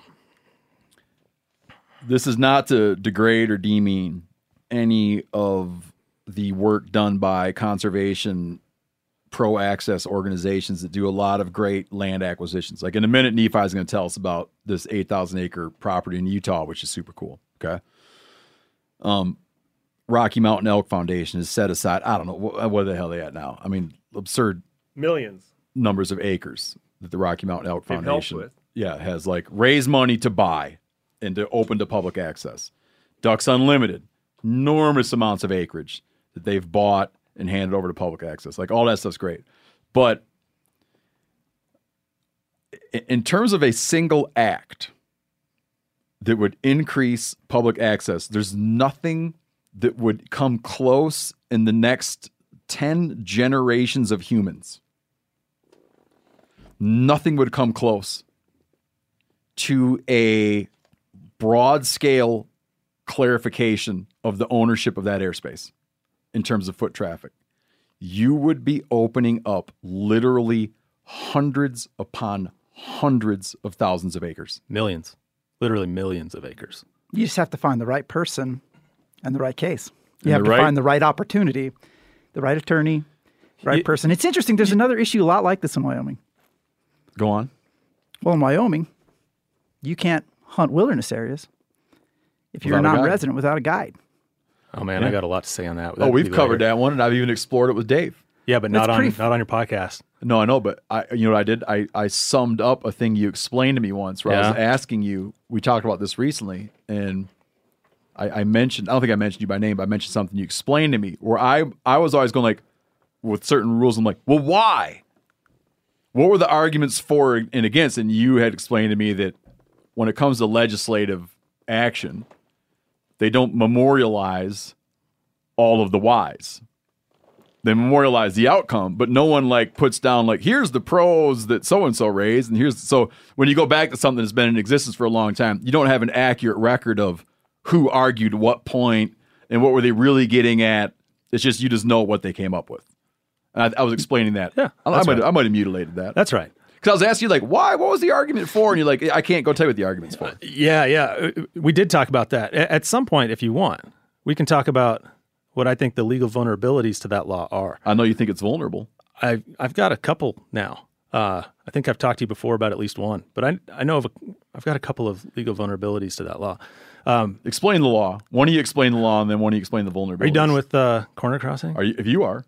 I mean, are you? I was trying to lay a huge superlative on it. Yeah. Oh, the other part is the other part of that I think that the sporting community, the access community, needs to be prepared for, is they need to be prepared for the fact that fences are often laid down in terms of people eyeballing things. They're laid down in terms of convenience. You might, if you have like a finger ridge coming off a ridge, 130 years ago.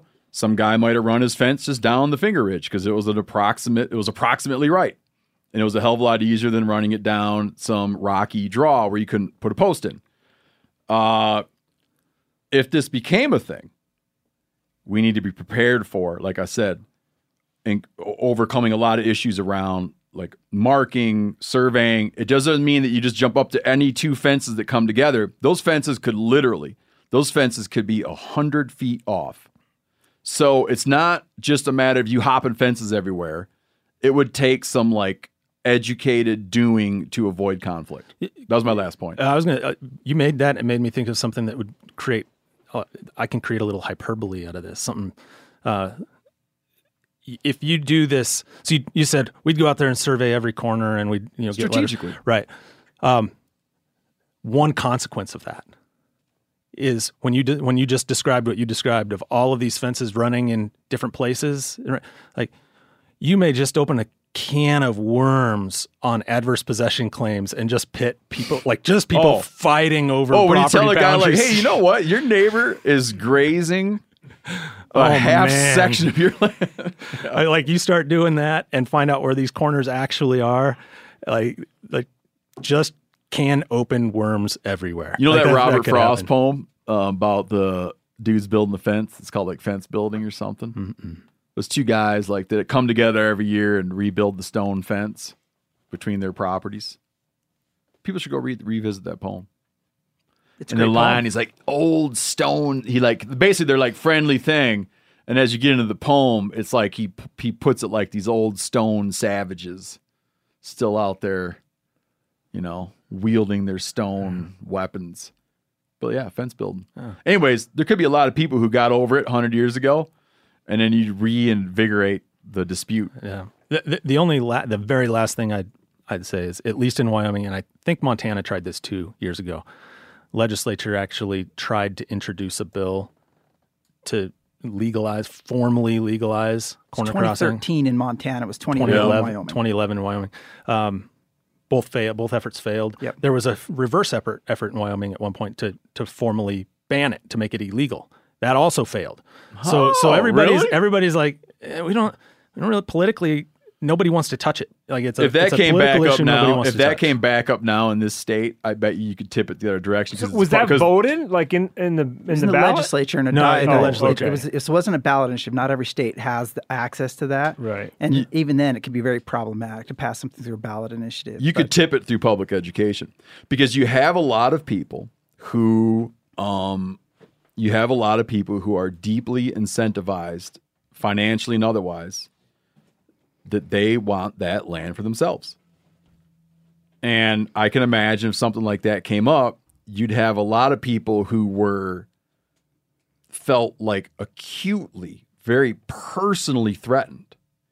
And a lot of other people who were sort of vaguely supportive. But you're going to have people who are really going to want to fight because they might be basically running, you know, outfitter businesses on what would be public land because they, no one can get to it except them because they lease a adjoining parcel. You're going to have some people that are going to fight tooth and nail to block that. And you're going to have a lot of hunters who are just sort of like, oh, that'd be cool if I could corner hop, but I'm not going to get all involved. Yeah, and that's a hard thing to do too, right? You're talking about something that is going to inherently put the hunting community against the landowner community, yeah, where the hunting community in most of the country really depends on the landowner community for, yeah, access and opportunity. And even in the West where you have a lot of public land, still some of the best places can be on private lands too. Sure. And you depend on those relationships, and you're talking about something that is some of the best places. I mean, the best places. Well, yeah, yeah, right. And so it goes to that. I think there's some political reluctance to do that because you're creating a tension with those that you want to be natural allies. You want the landowner community and the hunting community to be on the same page with conservation, and landowners to be supportive of hunting and allow access and opportunity. And yeah, you could be putting this, creating a situation. I'm not saying don't do it. I'm just saying there's a fight, I'm with you, man. Right?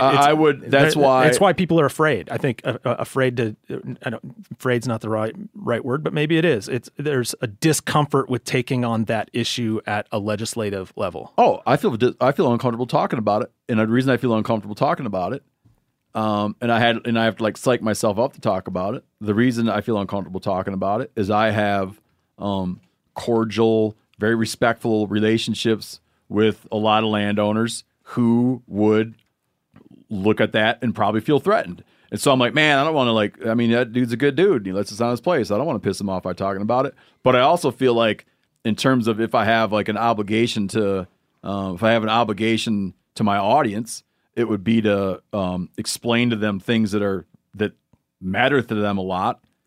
And I feel like I have an obligation to talk about it, but it's thorny as shit. Yeah, I have a question, and I don't know that it directly relates to this, but I noticed that onyx, which we use a lot up in Wisconsin, and I use it in Michigan for hunting. Why is it that the onyx map, which I assume is very accurate up to a meter or less, shows that where the property lines were, they are no longer? Because I noticed that some of our property has expanded, and on one of our neighbors, who used to have thought he had 10 acres, now has like 7.4 acres. Yeah, so this is is that just satellite? Political world, like I actually worked doing mapping work for USDA NRCS for a long time, and that's like my background. The reality is because Onyx isn't perfect. And so when you look at Onyx, what you're looking at is Onyx goes out, when they get that mapping information, they're collecting that mapping information from a host of different entities, people, counties, federal agencies. And what Onyx did that's magical is they're putting it all in one database so that you can pull it all from one database. But you can't, and this is the other problem, you can't assume that database is right because it isn't. So it's not right. Reliable. It's not, well, it's reliable. It's not reliable down to that. I'm putting my foot, I'm putting my left foot on public and my right foot is now on public too. And so I don't want people to think that's the issue. Is it has to do with the accuracy level of the mapping. And that's the other problem with this is because even your phone, unless you have a base station in a pickup truck that's kicking out inch level accuracy, your phone's going to be off by a couple meters. The guy who went out and did the map may have been off by a couple meters. So but it's not just the map, right? The map could be totally accurate. The map could be 100%, make this assumption. The map could be 100% accurate, but the satellites aren't. Yeah. The satellites telling you where you are on that map might be within a meter. Whenever you look at a map. But not within the 6 inches you need to be. Every map is an abstraction of reality, right? The Earth is a circle with hills and everything else like that on it, and you're getting a different, we call it a projection of that. Every time you're looking at a map, you're looking at a false representation of what it really exists in reality, and that's why this gets to all these infinite, you just can't be 100% perfect, and that's why you got to really watch yourself. You can't just be like, oh yeah, I've got this handheld unit now, so I must be fine. So you tell the game warden, I'm okay to be here. I've got my GPS unit. You can't do that because the level accuracy isn't there. How accurate are those USGA? It depends. So that's the next question. The survey pins. So how do we know that we're actually corner hopping? Those are pretty accurate. They're pretty dang good. That's what everybody realizes. Well, everything's going to any land ownership claim is going to default to something. Yeah, so if it's like surveyed and you put a corner pin, there has to be like a baseline understanding at which you have to stop arguing. When you your legal descriptions are based on a professional survey, like the legal descriptions that you put in the contract when you sell a piece of property are based on the surveys that are done out and the pin that's stuck in the ground. And the projection that pin was based on. You can rely on that. It's all in there, and so it's all part of legal. The problem is, like, when you get it on your phone, you're not often working in the same projection. It's just an assumption. We'll have to realize that in this world where we think everything is, digital, it's at your fingertips. Yeah. It's not as cut and dried as you'd like. I appreciate that answer because that's always puzzled me, and I didn't know what to tell the neighbor. I said, "Well, you just lost it, you know." Well, I got one last fence thing. We were recently out on a place, a rancher I know, and I noticed he had two fences. With his boundary with his neighbor. I don't know, there's like 6 feet apart for long ass ways. And I later said to him, what's up with you and your neighbor having the double fence? This is a trivia question. Why do you think they got a double fence? It was because of an easement or because they could drive cattle on it more easily? Nope. Bulls breeding cows through the fence. Oh, no. Well... Huh? And they needed 6 feet of space? That's not illegal. I didn't go over there. I didn't go over there and measure it. But I was like, why do you guys have, like, did you, like, each put your own, like, what's up with that? And he goes, oh, no, it was an issue with, they were putting whatever, and I traditionally ran one or the other. Like, I ran my bulls, and they had something going on over there, and blah, blah, blah, and they just put a buffer in there to reduce some of the tensions. Well, those are good bulls. The tensions between the herds. Those are good neighbors right there.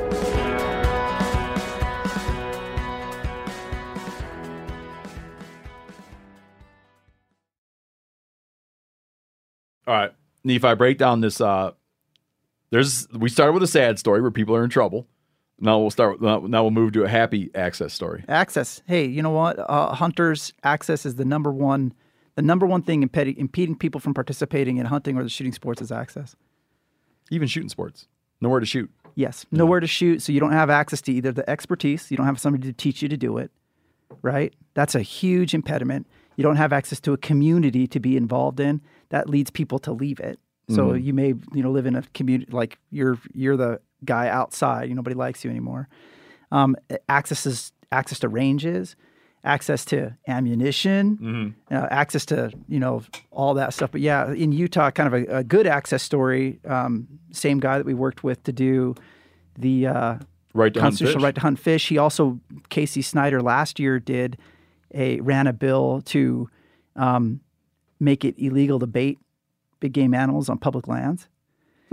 Awesome bill. Really? Yep. He crushed it. And he had lots of support from a variety of groups. On what lands? Public lands. So in Utah, until last year, it was legal. You could take a box of apples. You could throw it on the ground in the middle of the sagebrush in Utah. You could set a trail camera over it that talked to your cell phone. You could sit there and wait for animals to show up at that bait site and then go out and shoot the animal. This is a mule deer or a trophy elk. And at the same time, you could also sell that location information. And so, Casey, to his credit, took on a lot of flack and interest. Oh, he must have. No, dude, he's the man. He's a real champion of those issues. Well, he also took on in Utah this 8,000 acres. So, use of state lands is a big issue. Are they public lands? Aren't they in a variety of states? And in Utah, they face a lot of challenges there. And they had a 8,000 acres in the Cinnamon Creek. Drainage is what it was called, and it's one of the few real public accessible areas in northern Utah. It's in Casey's district.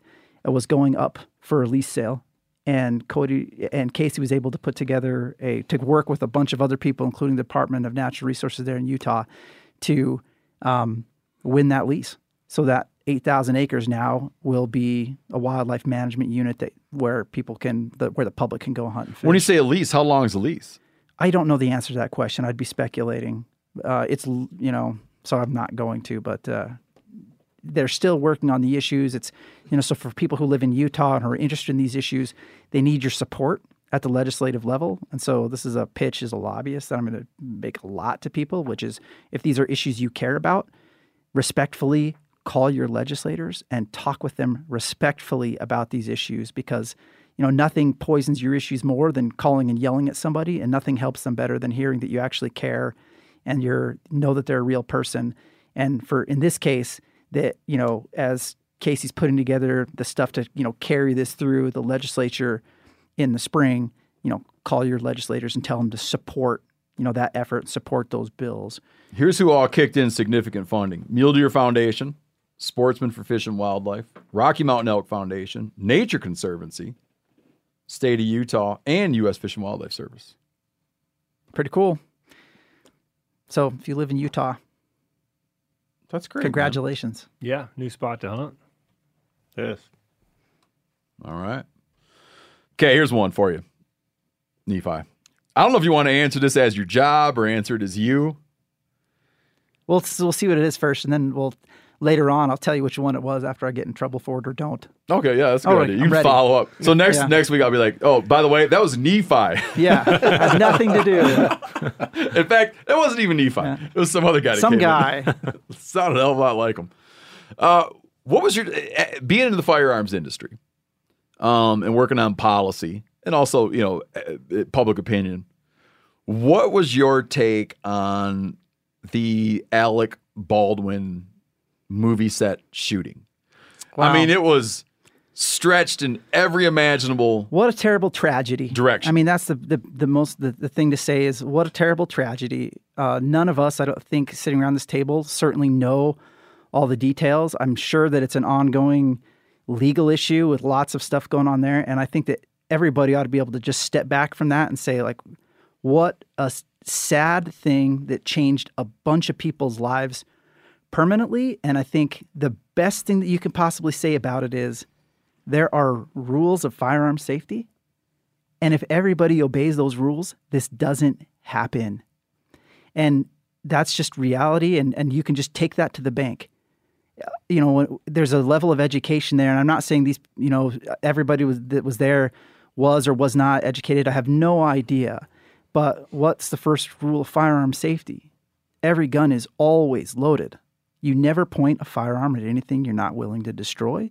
You keep your finger off the trigger. You don't shoot unless you're sure of what you're shooting at and what's beyond it. And so I think that rather, you know, I can't say anything about that situation because I don't know all the particulars, but I can say for everyone listening, for all of us involved, no matter what we're doing with guns, obey the safety rules. And this has been thing, you know, a big thing, NSSF, you know, if I could brag about us just for a second, like safety issues are things that we're huge on. Project Child Safe, Operation Secure Store, Own It, Secure It, Respect It. These are all initiatives that we have where we've put big time work and money into trying to educate people on firearm safety, on safe storage, on all these things, because really we all ought to be able to play in this firearm space safely. And that's, we've demonstrated it since the 1950s or 40s, whatever you said. Like, you can see it in the rates of how we've gotten better at this, and we can continue to do that if we're all willing to just, you know, have a discussion about it. An educational discussion about it that's, you know, absent the political undertones. And so, you know, it's, again, super sad, and it's ought to be an example to all of us to take a look at what our everyday practices are and just be better. I was surprised that in those scenes you're using functioning firearms. And even that the same firearm might be used, like, for real, and then later that day used as a prop. I can't. There are guys who are experts in the industry who have talked about this and have done articles about it already. I didn't say it's naughty. I said I was surprised. Yeah, and it is one of those things where, again, like, you know, I'm not exactly sure, other than hearsay, like exactly what happened on that set. But I do know that the industry honestly has best practices that mirror what we're talking about with the rules of firearm safety. They obey those rules. In the industry, they obey best practices when you go to the right sets with the right people. And so I don't think it would be fair. You know, a lot of people have been like, oh, they need to quit. They need to use cartoon guns and stuff like that now. And I just think, you know, I'm not enough of an expert to say what everybody should or should not do. But I can certainly say that, you know, there's a reason that, you know, they have really good armors, that they have, you know, a lot of these movies, like, you know, dudes who are like former guys from, you know, the highest end military are there doing on site making sure that people are following these rules. Yeah. And so I just think, like all of us, just again, I'm not going to criticize, you know, what happened there, but I'm going to say, like, it's for me, I have to think about, okay, how do I work with the firearms that are in my safe, around my kids, around my friends, around my job, around the things that I'm doing, and just make sure that I'm doing the best practices that I can when I'm doing that. So. There was a lot of turmoil on that movie set aside from the day. Like, there were walk-offs and then the days before, like, corners are being cut everywhere. So it was just a horrible combination of things that came together in that one moment. But Steve, what you said, how, you know, guns are used for, you know, shooting real bullets with like casings and powder, and actual projectiles are then brought to a movie set to be loaded with blanks, and somehow there was a live round with a casing and a bullet and powder in there. That's how I don't understand how that happened at all. It seems, because normally they use blanks with you know, a casing and powder, but no projectile. I've used those in movies and plays before. Well, reading about that, there's like a rolling tray that had ammo plus unidentified ammo, loose ammo, and a fanny pack in the I mean, some people know now because they're investigating it. Like, I don't want to come in and like comment like this, that, and the other thing, but the impression one gets from reading about it, from a law enforcement perspective, there were plenty of reasons to come in and say, no, hold on a minute. What?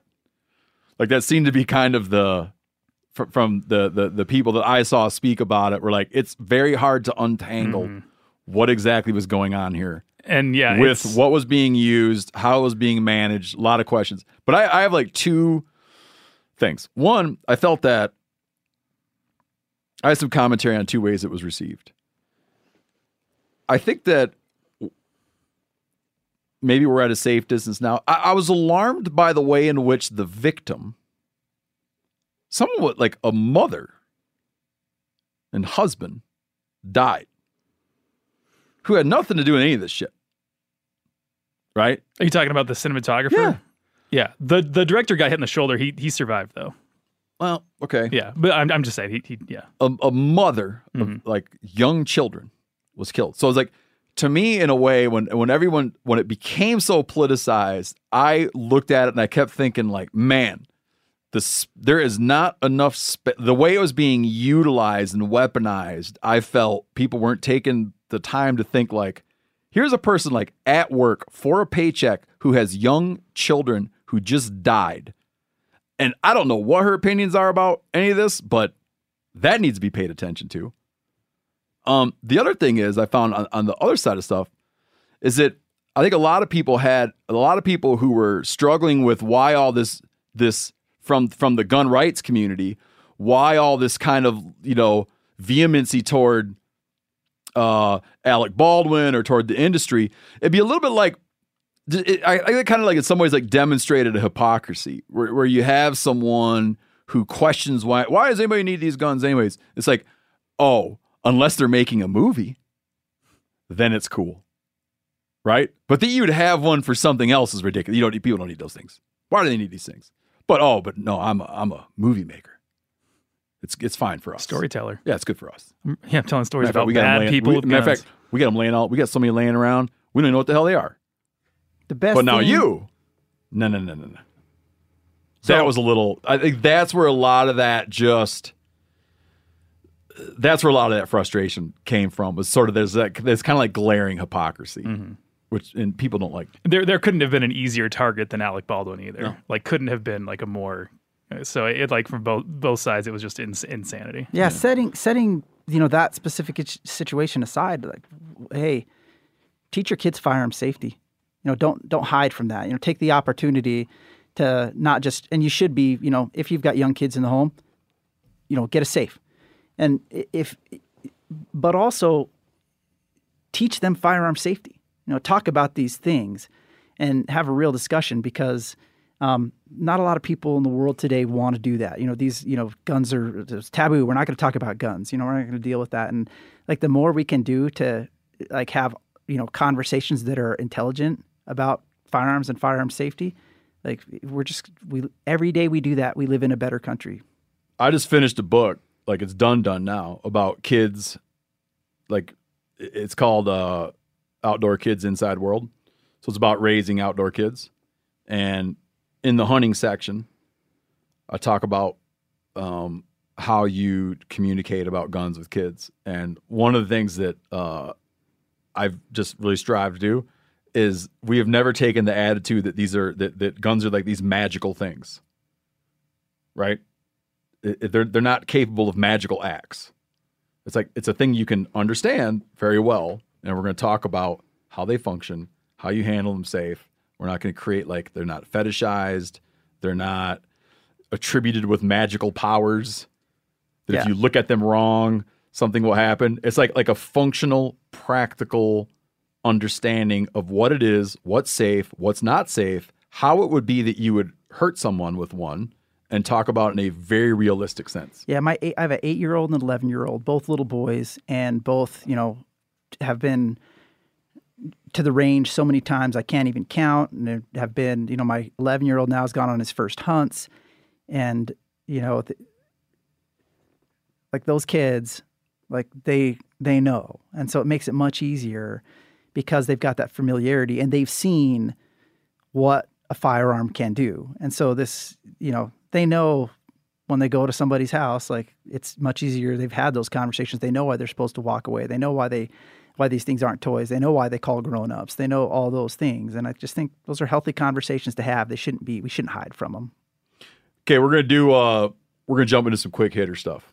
Not everything we're going to bring up as quick hitters is as important and warrants as much discussion as we've already done anyway, but just in the interest of time, I want to do some quick hitter stuff. I'm going to bounce from one ears to the other. It'll be a contest who can do it the quickest hit. Nephi. Why is there no ammo? Yeah, Nephi. Is it a vast conspiracy? 12 million people bought firearms for the first time since the beginning of 2020 that have never owned a gun before in their entire lives. They tend to train more than people who traditionally own guns. And if those 12 million people each bought a box with 100 rounds of ammunition, that's 1 billion new rounds of ammunition in demand on the market in the last 2 years that didn't exist before. The reason you can't find ammo is because America changed significantly in the last 2 years, and the people that bought those guns were 58% increase in minorities, 40% in women.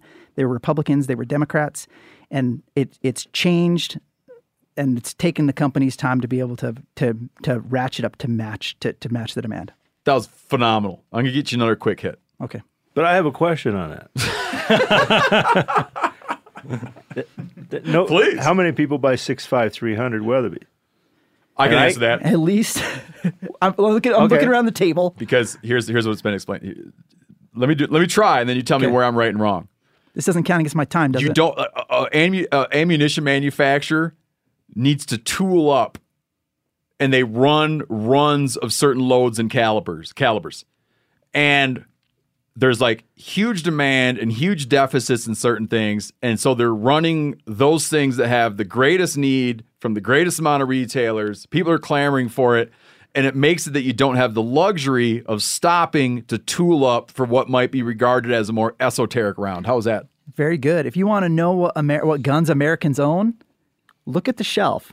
And the ammo that you can see back on the shelf, that's what guns Americans own. It's not what they don't own. You want to look like, why is no one buying this? Why is there why can't I find Whelan? Nobody has a 30-06 anymore. I haven't seen one of those on the shelves in like 2 years. Guess what the most My kid just took possession of one on Friday. You guys, great Any gun. Ammo to use with it? We're worried about that. Well, it's from 1903. I'm going to get some from Yanni. But he's got some.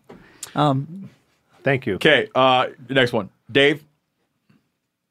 Oh, I had you had a second one for Nephi. Well, I had kind of another quick hitter, ammo quick hitter thing.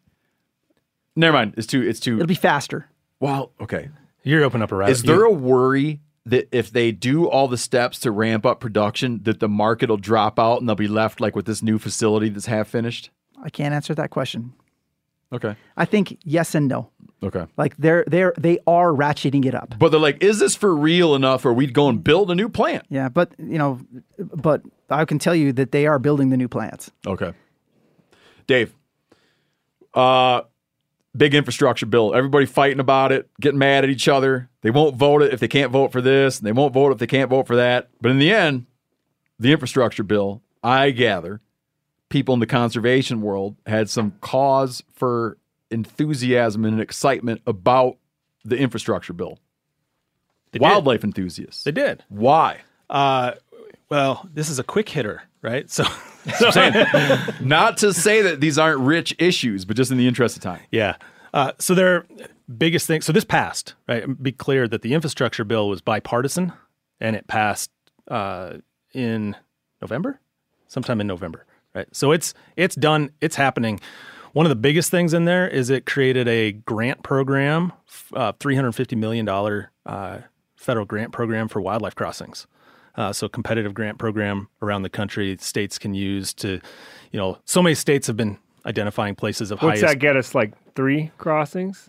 Well, so crossings can be underpasses, overpasses, and I believe overpasses are in that $12 to $13 million range apiece roughly now. So it actually gets you quite a lot. Yeah, nice. Some overpasses cost a lot more. There's one that we're working on organizationally in California, in the Los Angeles area, for mountain lions, actually, because there's this urban lion population. This is Cal-Ann's favorite subject, right? Yeah, they get smacked by vehicles there. So fundraising for that right now. But this will create resources for projects all over the country. There's also a lot of money available for forest restoration projects. So think about cheatgrass and forest grassland, sagebrush, right? So cheatgrass mitigation, forest, fire mitigation, things like that. A lot of money for that. There were things like Forest Legacy Road Program funded. So there's money now to maintain forest roads. You know, some of the 2-track inventoried roads that are out there. There's also money to decommission roads and restore that habitat. There's also money for culverts. You know, and you think, well, culverts, what does that do? Well, creating fish habitat and helping fish movement. There's millions of dollars in there for culvert removal and replacement to allow, and it's particularly targeting fish movement largely for threatened and endangered species, fish species that have had their movement cut off, but also for other species of fish as well, game species that we might like to catch, right? That program's there for. So there's all sorts of stuff. That's as quick as I can be without going into lots of details. But there are hundreds and hundreds of millions of dollars in that infrastructure package that go back directly to projects on the ground that will benefit wildlife habitat and opportunities for hunters and anglers. Yeah, the next time you're sitting there making blanket statements about how terrible lobbyists are, keep in mind that when they were debating that bill, wildlife people were in the room saying, I understand you need to cut a bunch of stuff out, but here's why you can't cut out the fish and wildlife stuff. Don't touch the fish and wildlife stuff. This is why it's important. If not, if no one was putting a bug in their ear, they would have axed it. They would have axed it in favor of whoever was putting a bug in their ear about some other aspect that they cared about. And it was a lot of bugs in a lot of ears, right? I mean, it was the entire, not just the hunting and fishing community, but the broader conservation community. Everybody rallied around this idea, especially around wildlife crossings, but a lot of these other pieces too. It was an economic thing for wildlife crossings. Like it was costing, I think the last report I saw was vehicle collisions with wildlife were costing the economy something like $6 billion a year. So just from an economic standpoint, a $350 million investment in addressing a $6 billion annual problem makes good business there. Sure. But also when you look at the sheer numbers of animal vehicle collisions, the animals lost, you know, you think about that from an opportunity standpoint as a hunter. You can't help but think, well, you know, that Ford Taurus smashed that deer and there goes some opportunity for somebody, right, to that's true. Know, food on the table, all that kind of stuff. So really, really some good stuff in that bill. So there are going to be, it's like any legislation that has a lot of things in it. There are going to be things that make people angry and things that make people happy. But at the end of the day, the beauty of the bipartisanship is like, I don't 100% like this bill, but I like 80% of it. So I'll support it. Yeah. And then a lot of people get a lot of things out of it. Nephi, what will 2021 Pittman-Robertson funding, what's that going to come in at? And like, how long does that money take to hit the ground? It's going to be a lot. This last year, the money that we're getting at the end of this year is going to be over $1 billion just from firearms and ammunition. It's the first time. That doesn't include the Dingle Johnson stuff. It doesn't include anything but the firearms portion, over $1 billion. From 2021. Yes. And so, and again, it's like those even though no one can buy ammo. Yeah, this from this. Did you imagine if it was all. Imagine if the shelves were fully stocked. Did you know that the largest contributor to Pittman-Robertson is federal?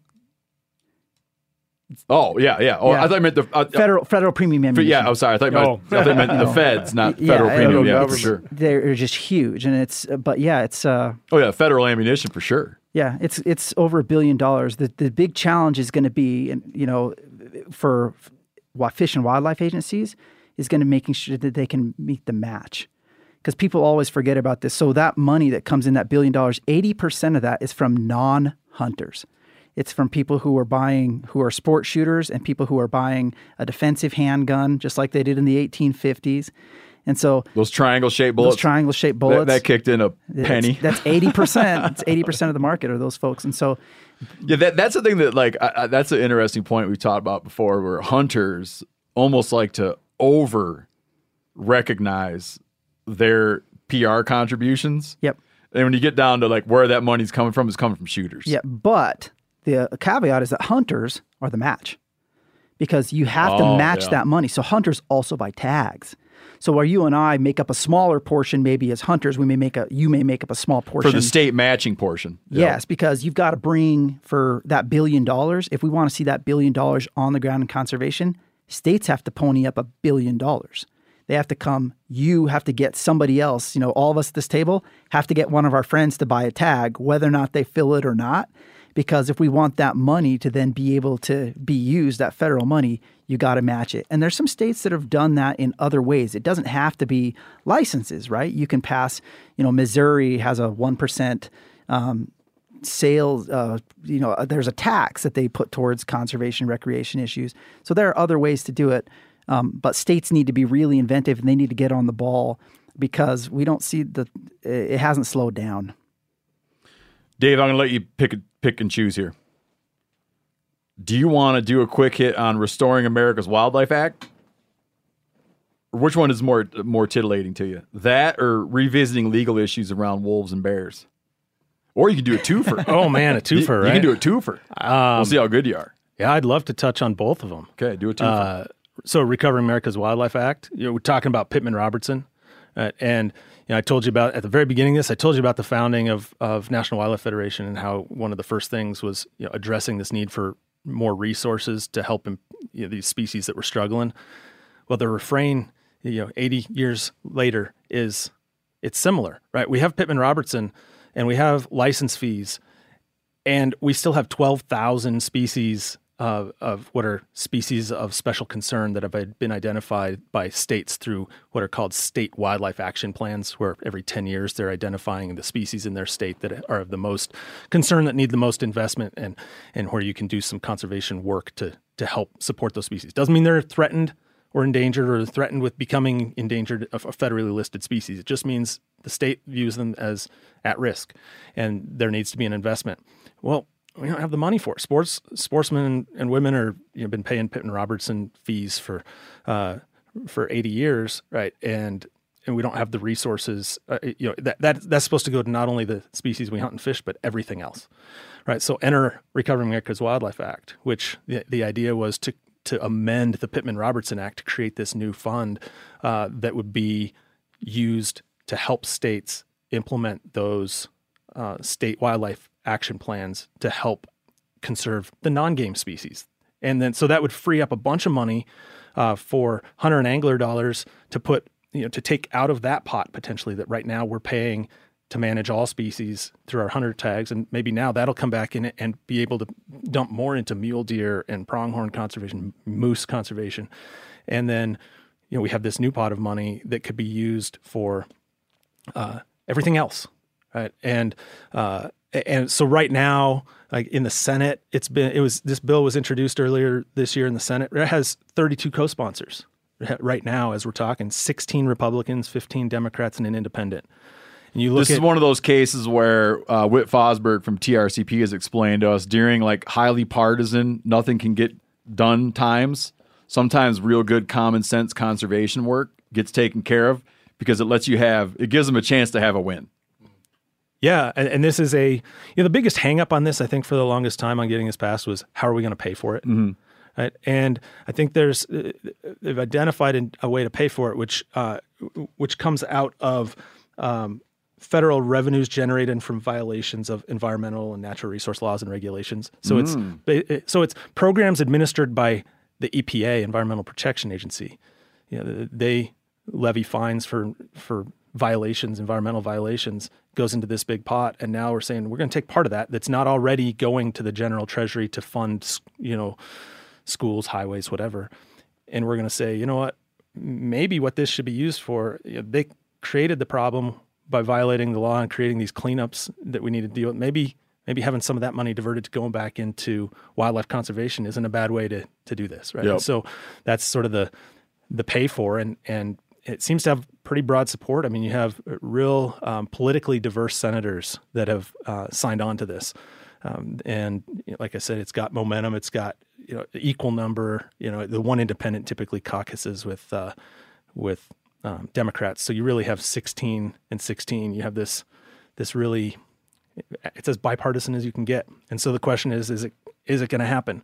And hopefully, like you said, maybe one of these common sense things that just lines up and happens. And yep. and that's one of the things that we've been working on as an organization for years, and a lot of other organizations. I know Nephi's with National Shooting Sports Foundation has been engaged in this too. And this is something that the entire conservation community, from the sporting groups to trade associations to broader conservation organizations, that they're all rallying around this. It'll be a game changer, an infusion of something like $1.4 billion a year into the states to manage these species that right now are just woefully underfunded. Got it. Yeah. Bears and wolves. So how do we want to talk? So there's just a lot going on around that right now, right? That could just open up rabbit holes. You've got the state of Wyoming's petitioned now to delist grizzly bears in the greater Yellowstone area. I think this is the first time they've actually formally petitioned. Every other time it was the Fish and Wildlife Service that initiated a rulemaking process and formally proposed delisting. In this instance, this is the first time that what happened? That the state of Wyoming has actually taken the initiative to petition the Fish and Wildlife Service. So there's two ways. They're petitioning the Fish and Wildlife Service to do something that the Fish and Wildlife Service already tried to do. Twice. They tried to do it twice. So what the hell difference does it make that you petition them to do it? They already tried to do it. I agree. I'm just I agree. Right, but perhaps maybe the state was thinking, we don't know if this administration is going to try again. Okay. And the only two ways under the act to start a process are either on the initiative of the Fish and Wildlife Service or somebody submitting a petition that requires the Fish and Wildlife Service to act. Yeah. And so if they suspected that the Fish and Wildlife Service wasn't going to be interested in doing it, or might take a long time, maybe the state said, all right, well, we're going to do it and force them to do something. The other thing that could... there's a legal calculus to it, right? So in the past, when the Fish and Wildlife Service does it means that any lawsuit arising out of that is typically filed in Washington, D.C. or in Montana. It goes to that court in Missoula, which will, yeah. Yeah, right. Yeah. So here the state of Wyoming submits the petition.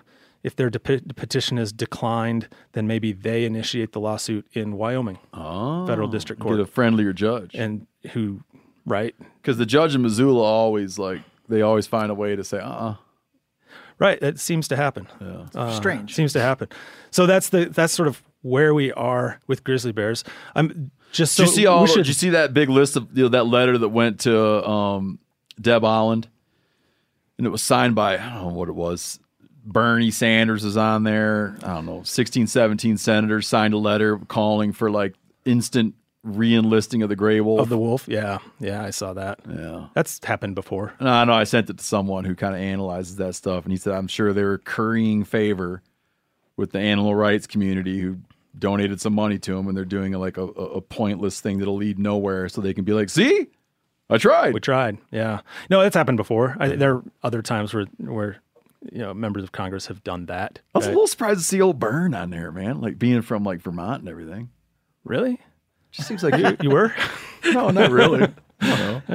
Yeah, I really wasn't. Corinne always wants to get Bernie Sanders on the show, and I'm like, tell me why, and we'll do it. And maybe now she's got her in because he's on this letter. Yeah, that's funny. So there's a ton going on with wolves, though, right? And that's sort of a weird one to weird web to unravel about all the different things going on with wolves. You have all the different state laws that are drawing a lot of attention in Montana and Idaho on wolf hunting, right? They're going to kill 90% of them. Yeah. Write that in your journal. It's not like, and then come back to it in a year or two. No, like, we've covered quite heavily the discrepancy between what the rules are and how one would sum them up in a headline on USA Today. Right. So you've been through all that. Oh, right? We've covered it. Yeah. But what you do have is like this now a really interesting situation where wolves in Wyoming, Montana, Idaho, Eastern Oregon, Eastern Washington, Panhandle of Utah, like that whole population was delisted prior to the prior administration doing a nationwide delisting rule that effectively delisted everything else nationwide, right? Except for those that were already delisted, and Mexican wolves and red wolves, but delisted everything else. I think that what that did is it created a little bit of an opening here. And so now you have this petition to relist gray wolves in the Western United States. Only instead of calling them right now, they were delisted as a distinct population segment in that area, geographic area I described. Since then, you've had movement of those wolves. Those wolves are, genetically, you can find genetic connectivity between those wolves and wolves in Western Oregon. One just got killed on I-5 after he walked across the Golden Gate Bridge. Right, in California near Yosemite, right? Like 15 miles north of Yosemite National Park, something like that. No shit. Like these, you're having this genetic interchange. I might be mixing up two wolves. There's a famous wolf running around California. He just got hit on the side of the road. Yeah. No foul play. That's the one I'm talking about, yeah. But what you have now is, at the time wolves were reintroduced to Idaho and Wyoming, central Idaho and Wyoming, like there was no genetic connectivity between any other wolves because there just weren't wolves other places. Now those wolves have dispersed. You've had some other wolves dispersed from Canada, and you have these a more genetically connected population. And so now this petition to relist is saying you can't draw this distinct population segment the same way. It can't be Wyoming, Idaho, Montana, Eastern Oregon, Eastern Washington, Northern Utah. It can't be that anymore. It has to be the West. And by the way, when you draw it that big, it hasn't recovered west-wide. Yeah. And so by delisting them nationwide, it actually created this opening to make a push to relist wolves in the entire Western United States. They can use your success against you. Right.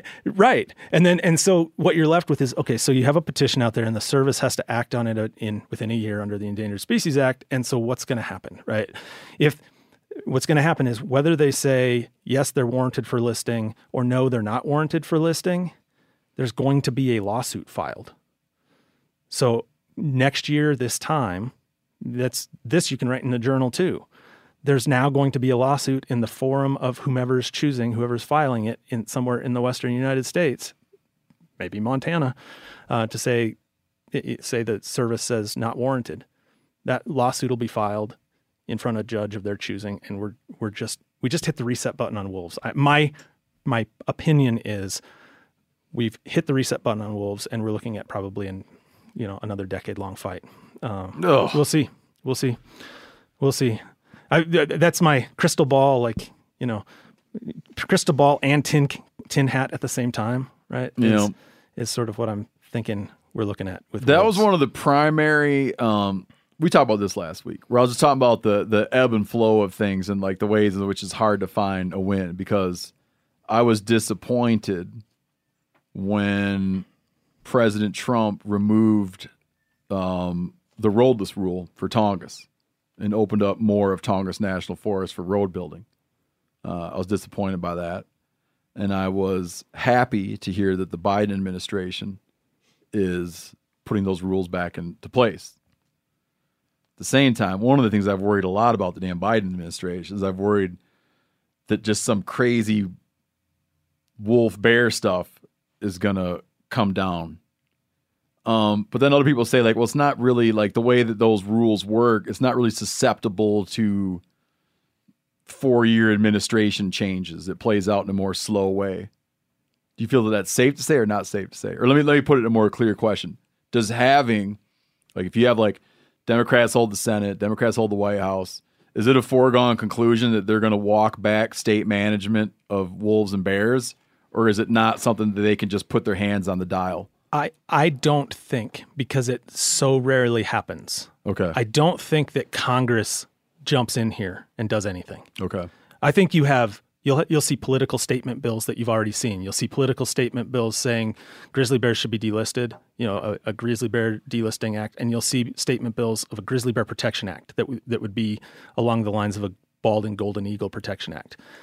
I don't think under the current construction of Congress, even with Democrats controlling both bodies of Congress, that either of like that effort could go anywhere, or if Republicans took control, that effort could go anywhere. The place where I think you have to watch is what happens at the administration level. And that process can play out quicker because you have timelines prescribed in the Endangered Species Act to respond to petitions. Mm-hmm. And then you have litigation. That's the part that gets protracted. But you have a petition. The Biden administration by law is required to respond to that petition in a statutorily prescribed period of time and do an analysis based on the best available science as to whether wolves should be listed or not. And they'll have to answer that question. And that answer, half of the people will really like and the other half won't. And that's going to create a fight. And that's just how our system works and why we have these perpetual fights about predators and almost no other federally listed species. It's always the charismatic species and typically predators. And so that's kind of where I think we are. I will tell you, we should talk again in a few months, right? Because I'm finishing up helping somebody write a book, and I'm finishing a book chapter where it's called Dave on Wolves. No, it's on grizzly bears. Oh. No, it's an analysis of my contribution to it is how to use the act in a different way to empower states or encourage states to be able to take on more of a leadership role in managing threatened and endangered species, my case study is grizzly bears, and I propose a solution for how you get grizzly bears back in state management, even if they're listed. Oh. Okay, one last quick hit for you fellers. Your Mountain Podcast. Hit it. Oh, my goodness. Yeah, there it is. No, so for the next hour, this is what we're going to talk about. We thought we were going to be able to hide all of that. No one was ever going to find it, and it was going to be to our betterment. No, what better teaser than what we've been doing? Yeah, no, that's pretty much what we do. So Nephi and I and another buddy of ours, Mike McGrady, 3 years ago, as we were leaving the governor's office, we'd been listening to a bunch of different podcasts, and we thought, there's one. They're all stupid, right? No, there's a lot of great podcasts out there, but we actually did feel like there was one space that wasn't completely occupied where we could step in and provide value, and that was really providing from a boots on the ground, like a guys in the trenches kind of approach of let's talk about the law and policy around a lot of these conservation issues at a state level and federal level. And so we created this, basically our tagline is, every day things happen that affect your land, water, and wildlife, and you should know about them. And that's where we come in and talk about all the policy nuances. So it's really kind of a wonk out, kind of nerdy podcast called Your Mountain, and I don't know why we keep doing it. And you were gracious enough to be our first guest on that podcast 3 years ago, and you're like, "Oh, these guys aren't going to 140. We've done 140 plus now. Jeez, yeah. we have as many episodes as listeners. Yeah, yeah. They each get an episode. Yeah, we're moving up those charts, though. Available everywhere. Come on. Yeah, that's the deal. Yeah. Available everywhere. Listen, when someone gives you a chance to plug your stuff, don't walk it back. I really appreciate that. Yeah, it's been super fun. It's given us an opportunity. Before we left the governor's office, we said, we want to stay in touch. We want to keep doing stuff together. And so this has been an excuse for us to sit down in an office once a week at night and, spend an hour talking about, we had a whole episode. You talked about corner crossing, and it's kind of funny, we did episode 118. We spent an hour and 40 minutes talking about that specific issue, the wilderness rule. We talk about, you know, breaking down PR, breaking down WOTUS, breaking down, you know, ESA and you know, 4 different episodes and stuff like that. You're welcome. And it's been super fun as friends to be able to, I'm sure you get it. Yeah, like if you want to become the kind of person when you're driving down the road with your friends, you can be like, no, that's not how it works. Listen to your show. That's what you should do. And, like, and then you can tell people, that's not what happens, man. What happens is this. First, it goes to the Supreme Court. No. Yeah. Yeah, like if you want a nerdy podcast to this is understand. I'm not trying to make it seem nerdy. I'm trying to make it seem like. To understand the nuts and bolts of everything. Like it's a deep dive into the nuts and bolts of law and policy. Around rather than being the kind of person who's like, well, no, they want to. It's like, well, hold on, who? Who's they? It kind of gives you like an understanding of what is the what. It's been super fun, and you were super cool. Like, it was funny. You've been here 10 years.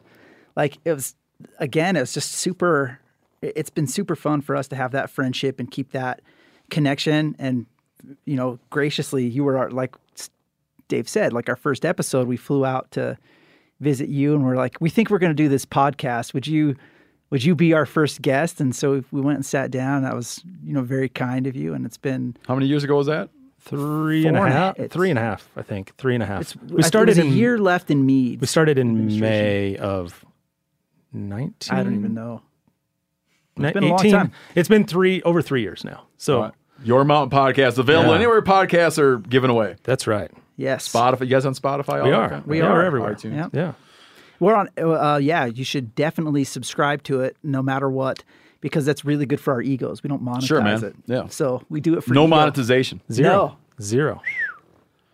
I'm going to subscribe right now. Is that dumb or what? No, I don't think it's. I think it's great. It's a service. Right. It's a service to the American people. Yeah, actually, for all you lawyers listening out there, there are a number of episodes where if you're a lawyer in Wyoming, you can get a CLE, a continuing legal education credit for your law license. That's exactly right. And you could probably apply for those in other states as well. A former senator used to make his staff listen to our podcast. Really? Yeah. Yeah. Yeah, we've got different Senate offices where we know there are folks in the office that listen to our podcast. Dare I say it's an insider's look? Huh? You might. Yeah, you guys need to get. You guys need Steven, to hone up your marketing. We're going to put that. By the way, no, we're terrible marketers. If we knew how to market, we would quote you now, like Steven Ranella. Dare I say? Yeah, dare I say an insider's podcast? Yeah. But we haven't posted anything on any of our social channels in like 4 months. I don't know what the passwords are. I forgot to. But it's there. It's up every week. It's there. We check it. We respond to all the emails and everything we get, but it's there. Well, almost every week. We've been kind of busy. Your Mountain Podcast. Yeah. Yeah. Appreciate that. Last thing. Next week. So, listen. I know what happens to you people. Christmas holiday. Everybody gets, you're not at work and all that. You don't listen to your podcast. But next week is our Christmas holiday extravaganza extraordinaire episode. So, Christmas time, all hectic. Everybody's unhappy, arguing, trying to get your kids in the car to go see grandma. Listen, don't forget us. We're there. Our Christmas gift to you. We have a Christmas gift to you. We're doing a double episode drop where you get your regular podcast, which is the Christmas Extraordinaire, but then we're gonna throw down and have a monster trivia showdown episode. That's right. I can't wait. Showdown episode. That means 2 episodes. 2 episodes in one week. Phil, he's not going to have any time to do anything. Spencer's running trivia. Spencer's going to run trivia. Wow. And we have a special guest, Matt Ranella, for the Christmas special. Yeah, and he might be in on trivia. I don't know. But we're gonna debate social media. So family argument, eggnog, whole kit and caboodle. I can't wait. See you.